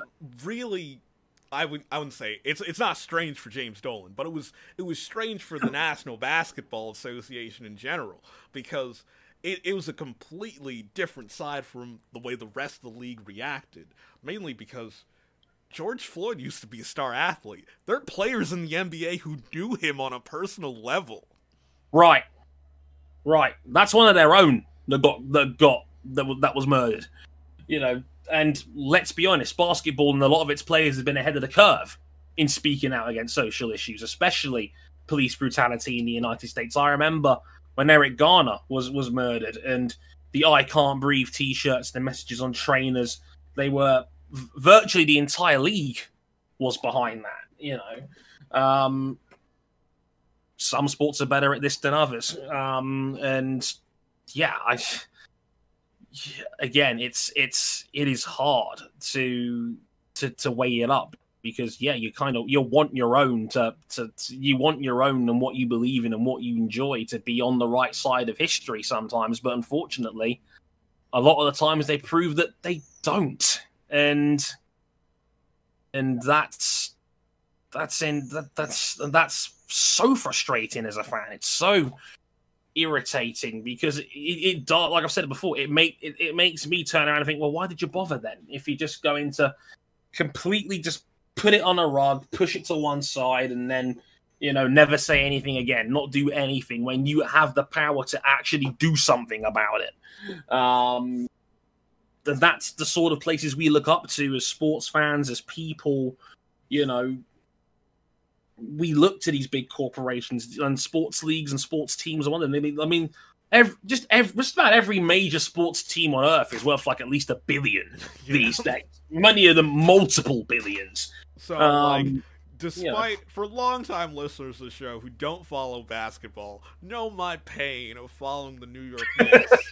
uh, Yep. The New York Knicks have nothing to lose by making any comment about this. They're, despite being one of the least successful teams in the NBA, they're the most valuable franchise in not only pro basketball, but in global sports.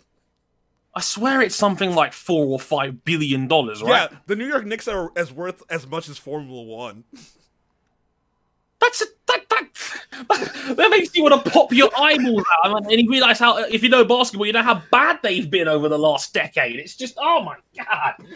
But yeah, you're absolutely right, and yeah, to to, to tie it up back to the question, it is it is frustrating because you know they can do so much more and it, it, really wouldn't take much for them to do more. I think almost the pattern is now, oh, this is a social issue. Ah, we'll donate a million bucks. Ah, there we go.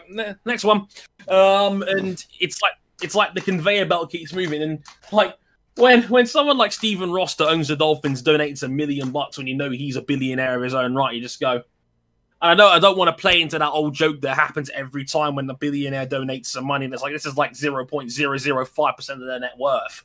you know, you know, et cetera, et cetera. But it's true. It's frustrating because they're the people we look to that can make a difference. Make they can make a true difference to the world. I mean, yeah, it's it's great and all that people like me and you can donate fifty bucks here or there. On you know, unlike that guy from.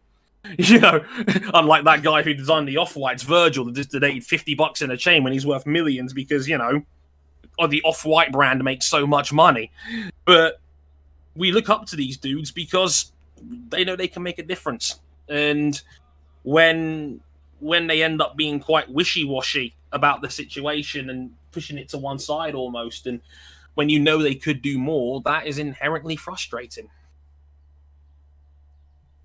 Yeah, it is frustrating when it's where you see people fearful of not not losing money but the potential to make money in the future by making a statement it's it comes off as ridiculous.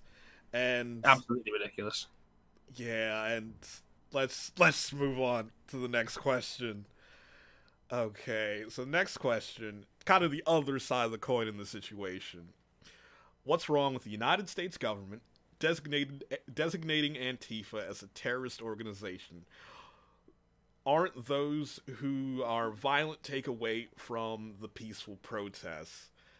Uh, and that's that's complicated. So while there've been peaceful protests, there's been mass rioting. And uh it's before I, you know, go on forever.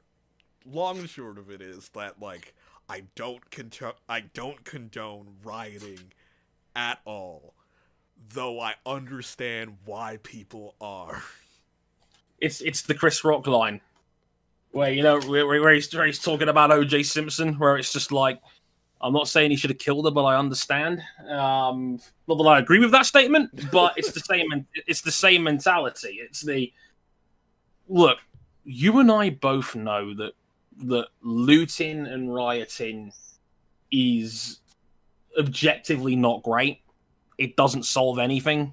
It, you know, however, what I don't like about it is that that is being used as the conversation starter rather than why are the police systemically killing innocent black people?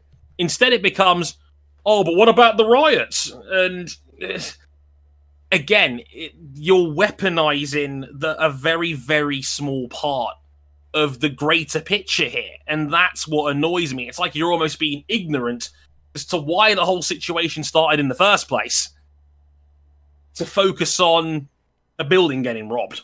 Yeah. Like, in the grand scheme of things, like, no one's going. No one is crying for, for, for, for a Target being burned down or a Nike shop lose, losing a few grand's worth of sneakers. Nike's Nike's gonna be fine. like, like they ain't starving over there. You know what I mean?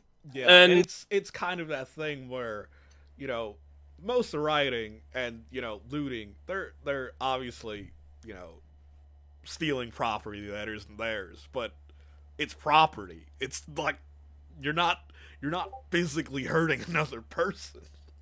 Right. Big big difference. And as as Skellington puts in the chat, that's arguably the most confusing part of all of this is that they designated Antifa as a terrorist organization. They're, they're not, not, an organization. organization. They're they're not an organization. There's no leader. There's no internal power structure. You know, there's all it is. Antifa is literally a phrase that means anti-fascist. That's it. Like it's it's nothing more than a name or, or a title, I guess you could say in this case. And yet, look, we can go in. We could make this show 16 hours long talking about all the problems that come with Donald Trump. but labeling essentially the the big problem of this is that it essentially labels anyone that's anti-fascist in the United States as a terrorist. And, that is deeply problematic because it means they can take away rights of citizens. Yep, because and they can and they can label that to anybody. It's like the Red Scare all over again. Yeah, because pretty much like obviously those familiar with uh recent events in the United States. Well, I mean recent as in the past 20 years since the attacks of September 11th and the start of the quote unquote global war on terror. Anyone who is seen as a member of a terrorist organization as designated by the United States government can be seen as an enemy combatant of the country and can be stripped of your rights. You are no longer you are no longer a citizen of this country, you are an enemy combatant. Deeply, deeply troublesome. And yeah, like taking the rights away from anyone that potentially could be on the street purely off a hunch for an organization that doesn't exist. Yeah. If you can't see the problem in that, then I can't help you. Yeah, because I it, I it, deep down in my heart, I I highly doubt they'll do this, but in theory, which they've done to people as a part of other designated terrorist organizations, they could spirit you away out of the outside of the borders of the United States of America where your rights are no longer guaranteed to you and you'll be in one of a various number of military prisons where they could do whatever they want to you. And obviously, people know the most famous one in Cuba, you know, Guantanamo Bay. Of course. Though I, again, highly doubt I'll get to that point. But it There's, could happen. It's possible. It's possible. It's theoretically possible, and let's be honest, given Donald Trump and the way he's behaved over the last few years, you can't rule that out, unfortunately. Um, and yeah, that's that is why it's so it's so troubling, you know, and of course, to a degree, yes, people being violent will take away from the protests. But there's an inherent problem with that is is that who's being violent? A lot of this is the police being violent. A lot of this is, is the police being the aggressors here. It's it's not some sort of cold-hearted secret, you know, that does that does the rounds on on forums. It's in broad daylight. It's being filmed. News channels have picked up on this. There was one terrifying one we saw from Australian news this morning, where they were in the middle of Washington when they were having tear gas thrown them so they could move them out of the way. It's like it, so it's it's it's frustrating to see the federal government of the United States purposely provoking conflict where uh, the the White House has volunteered to deploy the United States Army, the, the, the military police units of the United States Army, to Minneapolis. And obviously, they can't do that unilaterally. The governor of Minnesota needs to permit this from happening. And he obviously said no. Yeah because that's just it. Like it's, and that is another thing about it that's so awful is because it's it's a deflection tactic, saying, "Oh, look at these looters," or or look at you know, or for example, well, look at these guys that are rioting or, or or hitting up a building.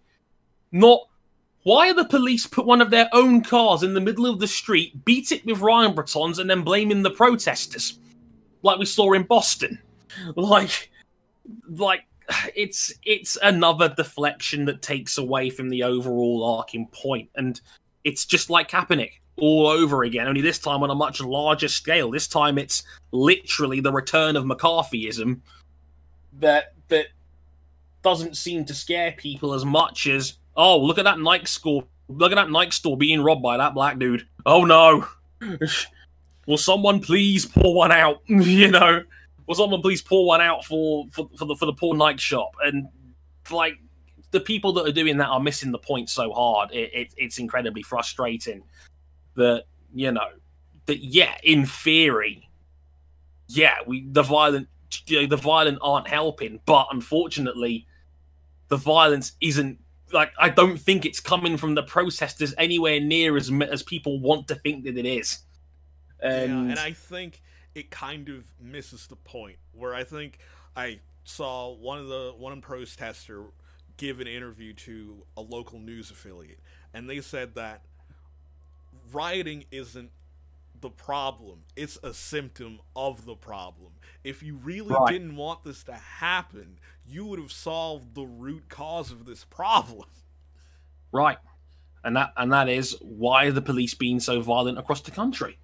Like, and again, it, it's it's it's it's something that doesn't get talked about. We we focus on on the micro and not the macro, and people look for reasons to not talk about the larger problems, and that has been the one thing these people a lot. Um, to be honest, a lot of them are racist, or a lot of them want to at least deny that ra- that race is behind any of this.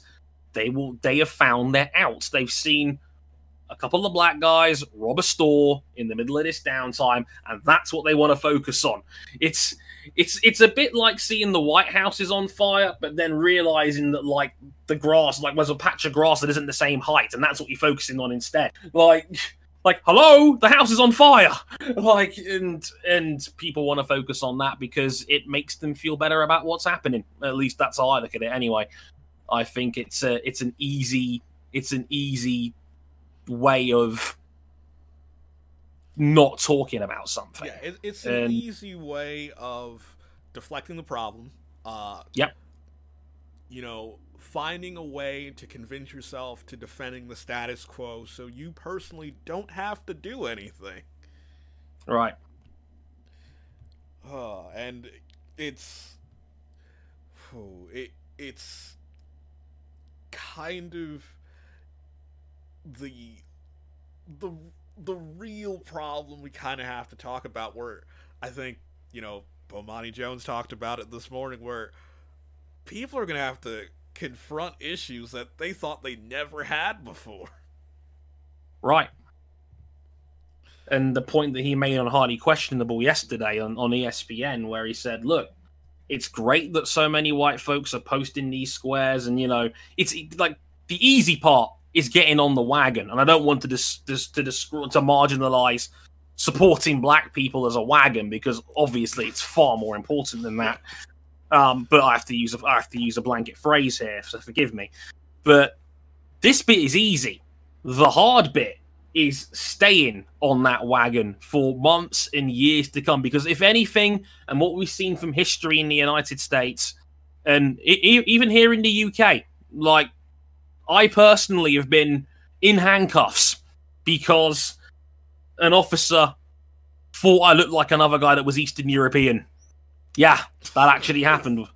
And a lot of people already know that story because it was a video I made on my old YouTube channel on, on Harrison 101. And I, I laughed it off at the time. And it's one of my biggest regrets because I could have used it to make a much more greater point that the police have all the power. And that is a massive part of the problem. But like I said, getting getting on getting on the wagon is easy.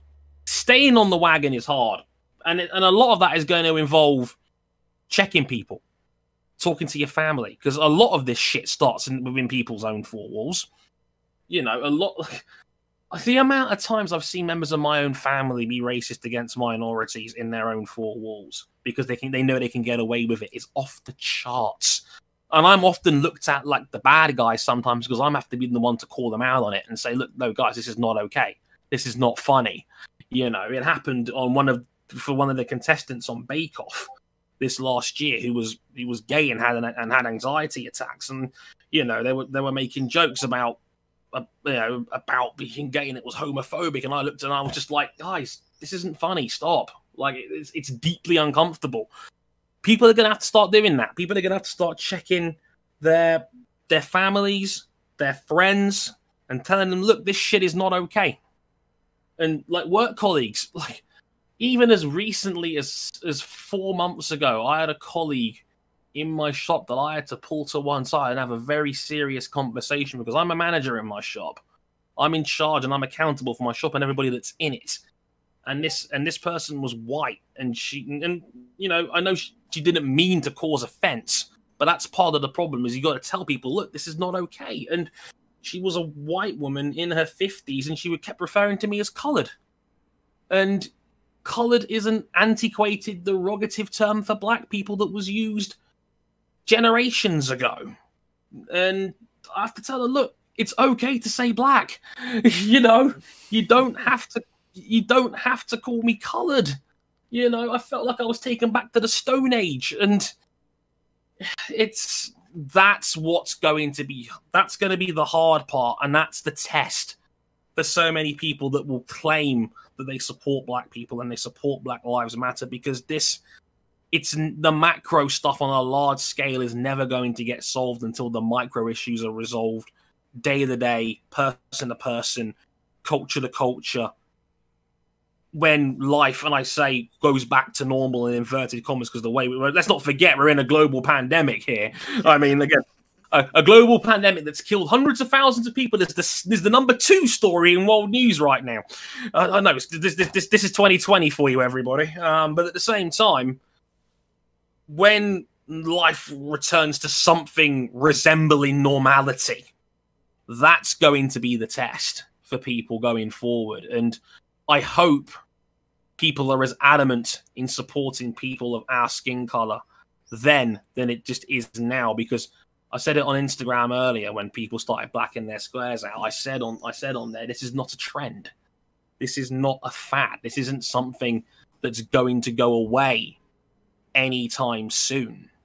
You know, and a lot of countries can relate to what we're going through. I mean, guys in the chat are mentioning it right now. Mark Duggan in 2011 and the riots in the riots in London when Duggan was innocently gunned down and London was in chaos for several days. And ironically, what a surprise! The mayor of London at the time, some guy called Boris Johnson, was on holiday when it all went down. Oh, uh, isn't, isn't the uh, the uh, director of public prosecutors now also the leader of the opposition? yes, yes, he is, Sir Keir Starmer. Um, funny that, um, and you know, John, as Jonty points out in the chat, Canada, you know, the Highway of Tears, indigenous people being murdered. RJ wrote a fantastic piece on his site, Super GT World, talking about that Japan, a country that is perceived, you know, to be um, to, to be quite quiet politically, has had right wing politics creep up in their back end of the woods, and people right and people taking to the streets because a Kurdish man was gunned down innocently in their country. You know, it it everybody can relate to something like this on a level in their own in their own country or in their own four walls. And this is not a trend. And I, I cannot i cannot stress this enough this right what we're seeing right now is the easy part. This is the bare minimum you need, I would argue, to be considered an even half decent human being. What's going to happen in three months' time? When what's going to happen in yeah, as RJ thanks thanks correcting, it was beaten up, not not gone down. Thanks for the clarification, RJ. Appreciate it. Um, but what's going to happen in three months' time? What's going to happen in six months' time? What's going to happen in a year's time? Because this will happen again.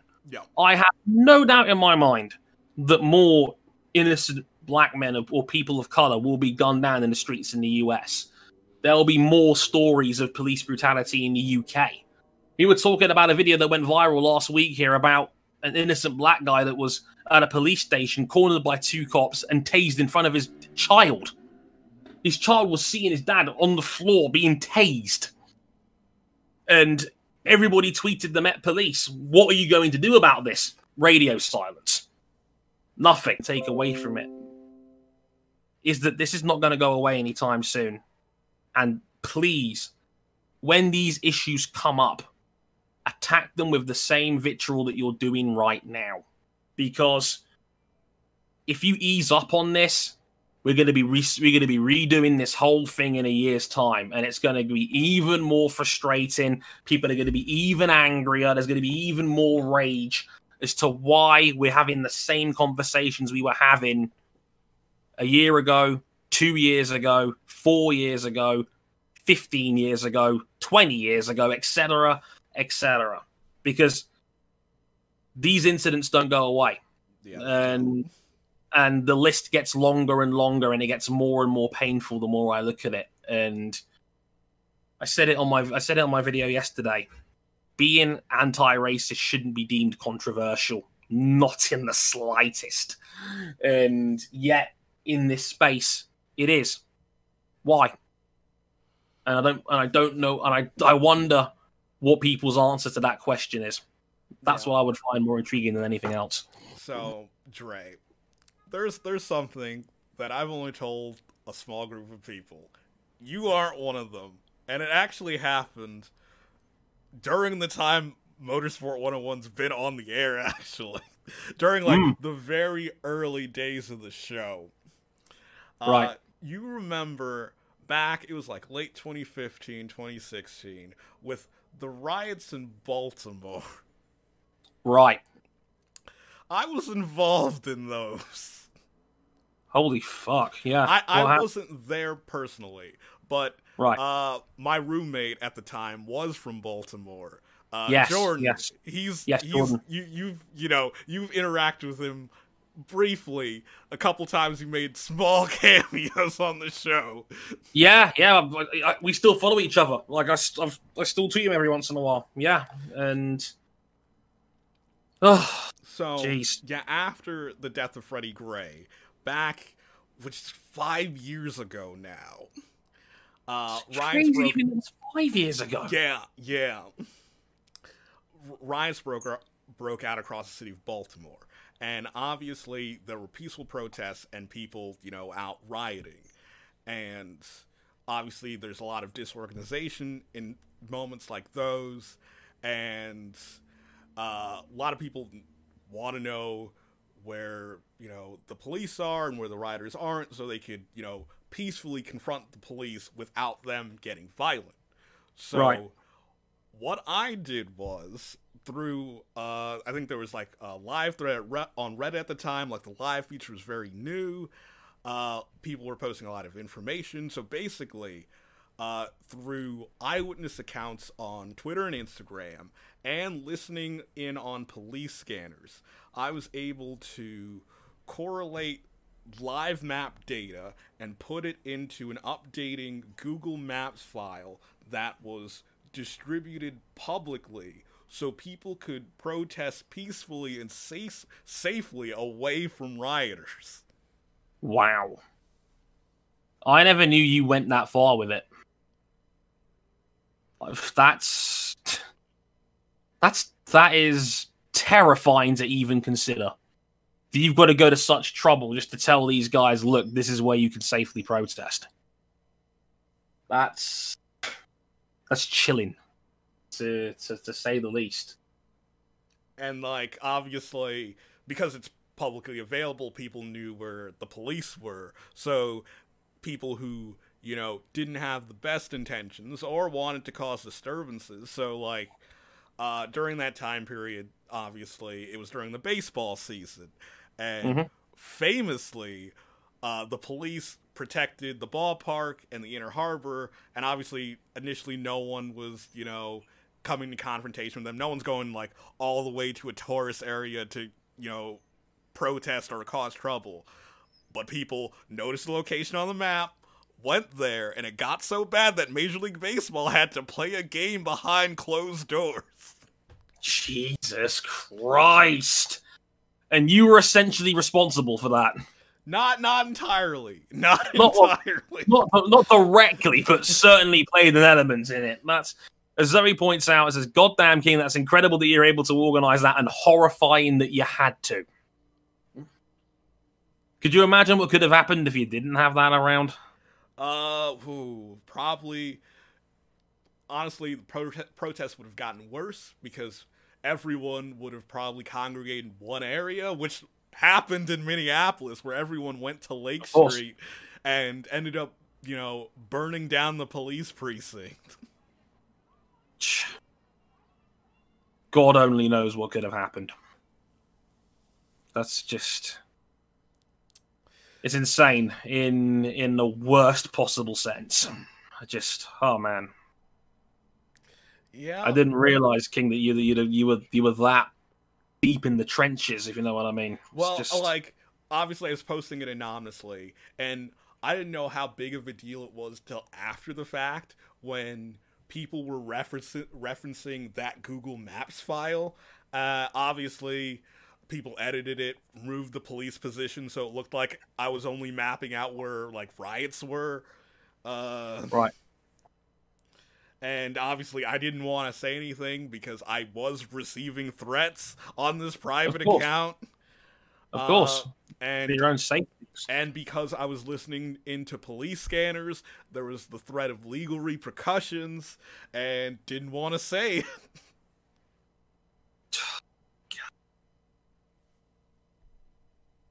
That's that's that's that, I, I I'm I'm not speechless very often, but that's that's crazy. Consider that. Yeah, as John T points out in the chat, says it's safe to say you you you probably saved lives, King. Yeah. I, I I don't I don't say that loosely. It's, it's... Oh. So yeah, we still have questions to answer. Oh man. okay, so I think this is one one of the first questions we got actually, but we decided I you know we decided hey let's ease into this before we get to this question. Uh, sure. So the question in full uh, is the desegregation, not in a legal sense, but in terms of just where people of different ethnic ethnic backgrounds live in a lot of major cities, necessary or desirable in affecting long-term change on racial justice. So basically, I think, you know, boiling this question down to its base elements, you know, do you think that there would be, you know, positive change for racial justice if, you know, mm. people of different backgrounds just interacted on a day to day on a day to day basis more with each other. I'd like to think it would help. Um, it's, it's crazy because I, I, used to I used to work in a, in a convenience store called Matalan in the UK. You'll know what I'm talking about here. Um, and I was in the warehouse for a good chunk of the five years I worked for him, and like I was in the warehouse, and that really was a melting pot. And it's one of my favorite people in there was a man called Eugene. He was a Ukrainian immigrant, and you know he taught me some sambo. You know he was great guy. You know I mean he he was he he was in the UK because he was sending money back home to support his wife and and young child. I think he had a two year old boy back then at the time when I met him, and I learned so much about his country and and the struggles of immigration and coming away from, from war and, and, and, and terror through people like that. And yeah, like I I think it can only be a net a, a, a, a net positive if people actually sat down more often than talked to people from different walks of life. And unfortunately, the way socially these places are structured is often a limitation in that. I if you want two walk-in examples for me as a, as someone from as as black and someone from England and someone if you guys don't know I'm I'm from I'm from the city of London on the west hand on the west side of London. Um, one the London Olympics. We hosted the Olympics in 2012, and that was the most incredible sporting event I could ever witness. And London, which was already a city that had incredible multiculturalism in it. Everybody from from every country you can think of was in the Olympic Park, was in these social areas, and they were all just happy to be rooting for their people in sport. And you know, we learnt off each other's cultures. We were all there for one common cause, and that was to cheer for our for our nations and to to enjoy that whole event. It brought people together. It was awesome. Like it it was the happiest I felt as a Londoner, maybe ever, was 2012 during the Olympics. Because we all just came together and had a bloody great big party for a month, and it was fucking awesome.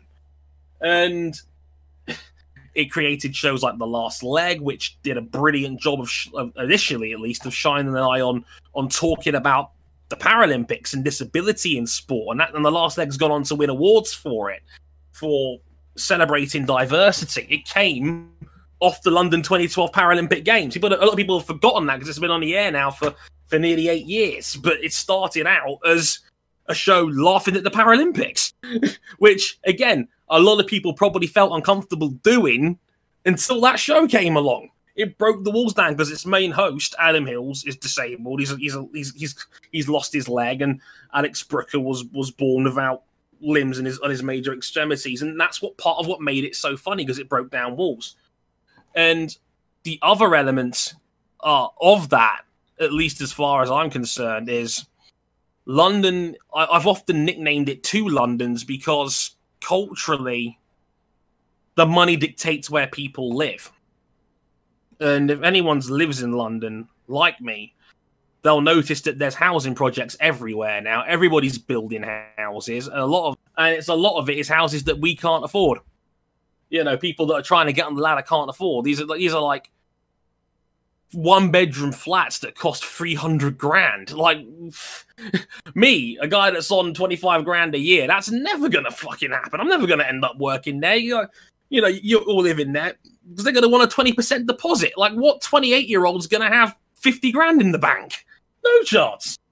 You know, so you know that it's only going to be rich people which tend to be white, or people that, have, that are people that are rich coming to the country and just taking the land away and you know, and, and just sitting there and renting out forever. Rich bastard comes along and, and takes it, you know. So, and then you've got those big new housing projects encouraging people that are rich to come in to come along and live there. And then on the other side of the coin, you've got the ones that have been neglected, where quote the poor people live, and that, that can be hard. And, and and that's certainly a case in London. I don't know what it's like in other cities worldwide, but there's absolutely New York, well, New York and most of the United States is unfortunately very much like that due right. to uh how do I well, the practice is now termed redlining. That it was a systematic effort that ended up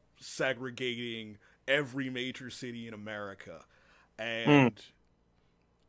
pretty much like kind of describe in New York terms.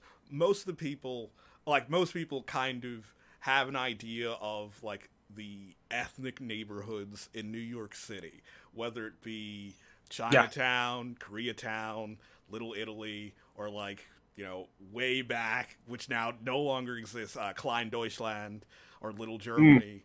Mm. Uh, pretty much like a lot of those neighborhoods, you know, it was uh, a lot more mixed in terms of wealth in those neighborhoods and uh, pretty much most of the ethnic neighborhoods got wiped out during the Great Depression.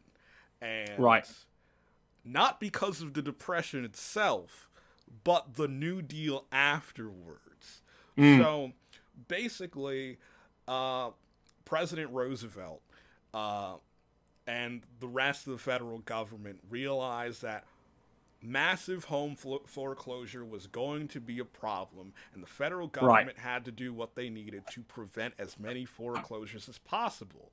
But to do that, they needed to map out every neighborhood in terms of who was most to least likely to default on their mortgage. And right. Uh, pretty much every neighborhood was rated from uh, you know least likely to most likely. I mean, and the most likely to default, those neighborhoods were outlined in red, and usually ah. those neighborhoods were the poorest neighborhoods and most often black neighborhoods. Of course. And pretty much those neighborhoods were denied federal mortgage restructuring from the government. So when you move out of the 1930s through the world through the Second World War to the 50s and then the 60s, you end up in a situation where all throughout most of the suburbs and affluent white neighborhoods, everyone eventually, you know, got to got through their very generous mortgage and now own their homes, which they now pass down to their uh, children who were born during the baby boom. While yeah, inherited wealth. While in black neighborhoods, everyone rented and had nothing to pass down. Right. And yeah, they, they stay broke. Yeah. And yeah, that I didn't realize that was part of the, the system in, in, in over there. Um, and I was going to make this point um, that the chat made it for me that if you want one walking example of desegregation, gentrification, and racial justice, Grenfell Tower, anyone. Uh, but this week is three weeks, is three years to the week since that tower burned down, and the victims of that still have not been rehoused. And uh, it's one of the biggest black marks this city's ever known, as far as I'm concerned. And it's it's it's still horrific to hear about when you realise that five thousand pounds to have fireproof cladding could have saved all of their lives, or at least the vast majority of them. And I, I still say to this day the biggest the, the biggest lie that they that the, the government's ever been able to get away with is by telling me that only 72 people died that day. Bullshit, as far as I'm concerned. And yeah, yeah, it, again, in a, in a perfect world, I think just getting to talk to people and sit down on a on a on a on a grassroots level to sit down and talk about this would make it easier for everybody to understand. But a lot of a lot of discussion about it boils down to us against them, the haves versus the have-nots, and the have-nots are never going to win that fight alone, you know. And you, you can boil it down to a lot of things on on that, but yeah, it's kind yeah. of like while we still have this housing situation, you know, a very similar one here in New York. We've had mm. hadn't had a tragedy like that, and I probably live down the street from the anti Grenfell, where uh, I live down the street from Co-op City, which is the mm. largest uh, cooperatively cooperatively owned housing development in the world where right. it was wow. a massive public affordable housing project built by the Union of Textile Workers. Uh, mm. And it's still like the union doesn't really exist anymore, but like it's still uh, it's still affordable housing where you're allowed to buy a unit, where you're allowed to apply and, and buy a housing unit if your income falls within a certain bracket and if you live right. and while you're living there if your income goes above the bracket i think within a year or two you're obligated to sell it if you if you know your income goes too high. It is it is it is truly affordable housing in all intents and purposes. Right. That just doesn't exist in the uk that is especially in london. Like every that's the thing about living in london. Everywhere else outside of it is millions of times cheaper. Like 300 grand would get you like a decent four bedroom house almost anywhere else in the country. In London, it might get you a one bedroom studio flat.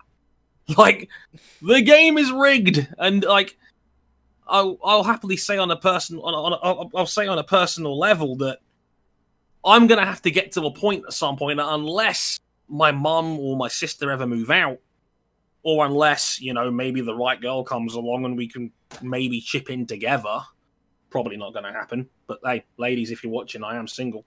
Um, but unless that ever happens and let's be honest here the odds are unlikely i'm going to have to move out of london to be able to have my own place.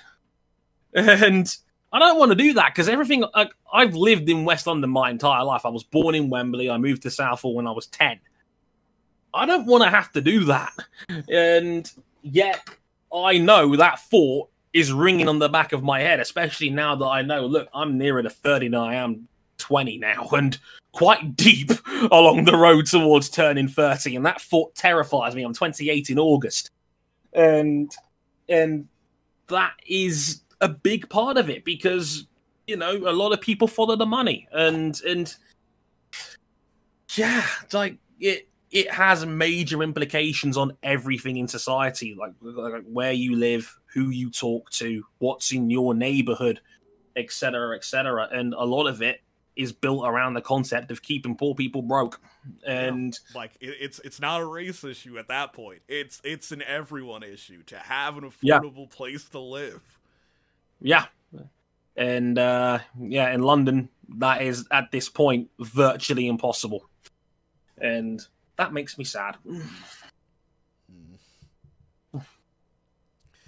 yeah and it's it's kind of also you know leaning into you know other recent issues about you know we're reaching you know unprecedented well here in the US we're reaching well not unprecedented unprecedented and unprecedented levels of wealth inequality. But like inequality we haven't seen since the 20s which I I don't care how popular culture paints the 1920s of, you know, alcohol being illegal and everyone going to speakeasies. For a lot of people, it wasn't that nice. For a lot of people, no. the Great Depression didn't start when the stock market crashed. It already started years before that. Right. Oh dear. We do we have do we have any more questions, King? Uh I think we've gotten through all the questions. Well, I've got one more real quick, and it's a nice way of actually wrapping this all up because, and you might remember the name King. It's an old friend of ours. Do you remember George Mullen? Oh yeah, I remember Mullen. Yeah, he's not on Twitter anymore, bless his heart. But uh, Mullen's one of the good boys. George, I don't know if you're watching, if you're out there, man, I miss you. Talk, say hi more often, you old bastard. Um, but uh, he sent me a message on Instagram, and uh, I, I, I don't think I, I, don't think he'd mind if I use his name. So apologies for that. Only person who's getting their identity revealed tonight. Whoops. Um, forgive me on that one, Mullen. But um, I was going to say if you this, if you see if you see this and you get the chance to answer, doing more or doing better has been thrown around a lot these few days. Are there any resources you'd personally recommend to help understand the bigger picture? Especially out of Twitter for me personally. Now, thankfully, this has been one of the genuinely good things about social media in this downtime is that a lot of people have passed links around. Um, there's one on the bio of my video I put out yesterday. It's a great group site that you know leads a lot of places where you can call up, you know, call up your locals, your local senator, or you call, call your representative. Basically, you can donate for places like bail bonds to help people get out of prison that have been, you know, obviously incarcerated during these during these protests. Places that you can educate yourself on, as to why we've gotten to this point and why, you know, so many black people in communities have spoken out. Like, do do some googling is the best advice I can give you. And I mean, I, and I don't mean that in a dismissive sense. I mean it in the sense of there's a lot of people that have put links out there. Been, has been a genuinely until everybody started posting black squares of the hashtag Black Lives, which ended up taking away a lot of information.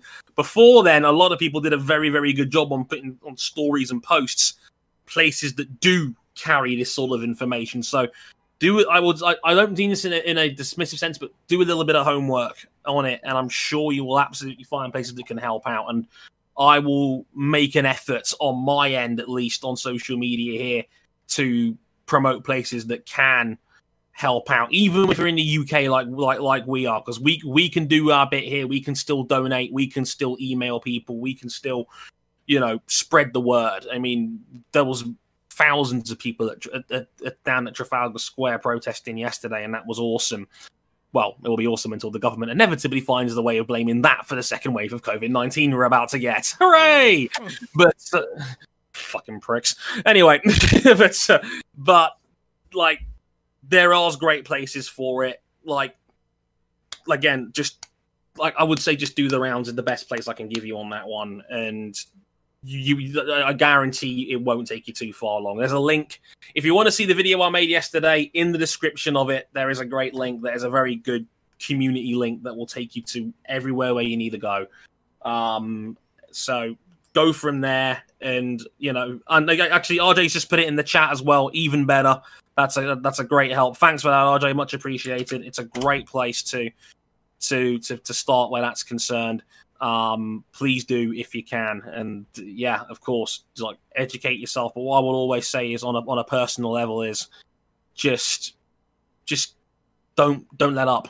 Is, is the advice I would tell people. Don't don't ease up on this. If you truly care about it, you will keep pushing and you will keep shouting this out. This because like I said, this is not a fad. This is not a trend. The only way we're ever going to get anywhere on on elements like this is if we keep pushing, and that's world, and that is worldwide.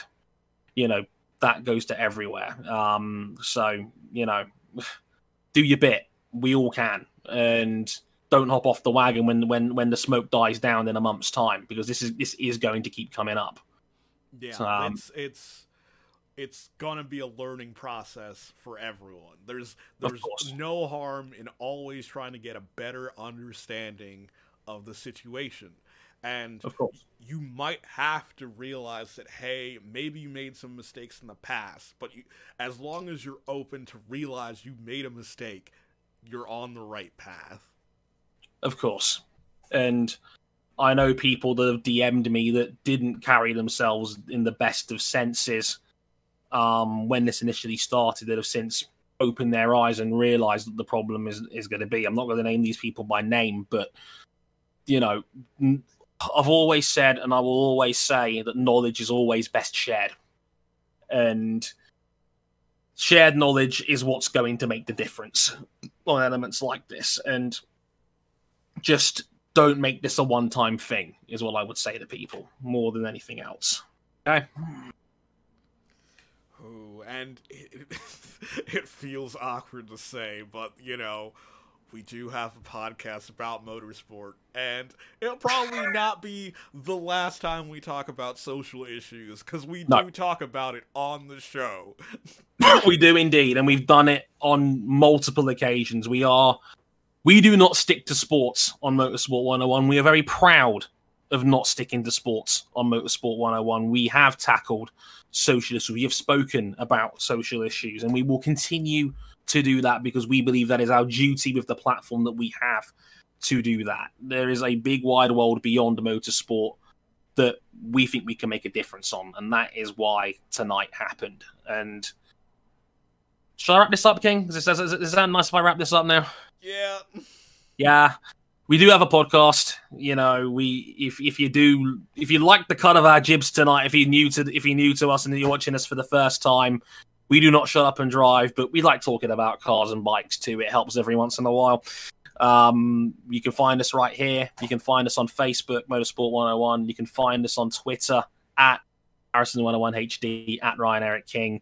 Uh, we have we've also got RJ RJ O'Connell. Follow him on Twitter. We've also got Cam C Buckley 917. Follow him on there.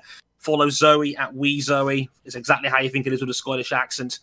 Um, those are the main five. Oh, and Chris the Hardy as well, of course. I've got Chris Cedar Hardy. There, there's the main six of us as hosts. You can find us all on our page uh, at motorsport underscore 101 on Twitter if you want to talk to us more on there. And as guilty as it sounds to plug now, we are on Patreon if you really, really like the cut of our jib and you want to help us financially with money. We are on patreon.com forward slash motorsport 101. $5 gets you early access to all of our shows. $10 gets in the supporters club of our Discord server where you can listen to these shows live as they go out. I, honestly, if you want to leave it another month and donate to to, to something, you know, a, a bond site or anything like that, please do for this month. We're not yes, that important. Yes, we're not, not going away give give it a month, okay? You you have my, my permission, you know. Um, and and like I said, like I you know, by all means, thank you all for showing up tonight. It's been the most watched stream we've ever done, and I'm very very glad that it is. Thank you to everyone that has sent in questions. Um, thank you to everyone that has spread the word. We've had messages and words out the wazoo. My Twitter mentions have lit up like a Christmas tree. Um, big thanks to Chain Bear as well that plugged us. I know he's massive um, on on YouTube, and, and Chain Bear retweeted us multiple times. So shout out to Stuart on that as well because he doesn't really know me very well, doesn't know us all that well, but he's been a, he's been a fantastic help. Um, so big thanks to him, and thanks to all of you for for hearing us out and for giving us your time, and and especially in a, a difficult time, especially in a busy time, especially in a time of a time of difficulty. And despite all of that, you've given us, God, two and a half plus hours of talking about difficult shit, to say the least. this is I said it to King before we went in. This is the hardest show that I've ever had to do in the God, maybe 12 years I've been making videos in, in some capacity and in, in the God, it's coming up to bloody six years now since oh Motorsport 101 started. It's been five and a half years. Considering how we started Motorsport 101, you saying that this is one of the hardest episodes we ever had to do is a very high bar. Oh, there's been some shit over the years. Trust me.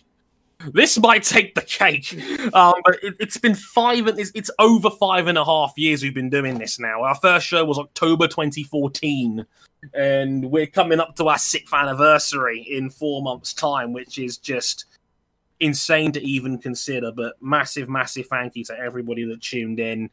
Um, yeah, it's it's it's crazy. Like I said, we talked we talked about a loss of life last year, RJ, and that yeah, that that's, that says it all. Like we've had we've had our fair shares on Twitter, but all I all I can hope, and I think King will will back me up on this. All we can hope is that you've taken a little bit of education and time away from this, and that you know you can you can keep going forward and just taking and just a little bit of knowledge, a little bit of, of skepticism taken away, a little bit of the wall coming down, and hopefully going forward, more of us can be on the same page because that's ultimately what will make the difference in the grand scheme of things. So thank you all so much for watching, for listening, and yeah, uh, I wish you guys all the best. Stay safe out there, um, of, of course, because again, easy to forget. We're in a global pandemic too. Yeah, Jesus. we're in a global pandemic, and people are still going out there protesting. If if you you know decide that you're going to go out there, stay safe. Remember where you're going. Always have a way to get out, and protect yourself. Indeed protect yourself and and each other. Thank you all so much for listening. We'll catch you guys on Twitter. We'll catch you on the flip side, and we'll be back with the show itself, where all good podcasts are available. The end of the week, maybe a little. Uh, again, stay tuned to us. Stay tuned to our social media for more on that. That'll do for tonight. I've been Andre Harrison. He's been Ryan Eric King. Thank you so much for watching, and we'll hope to talk to you guys soon. Sayonara. Bye.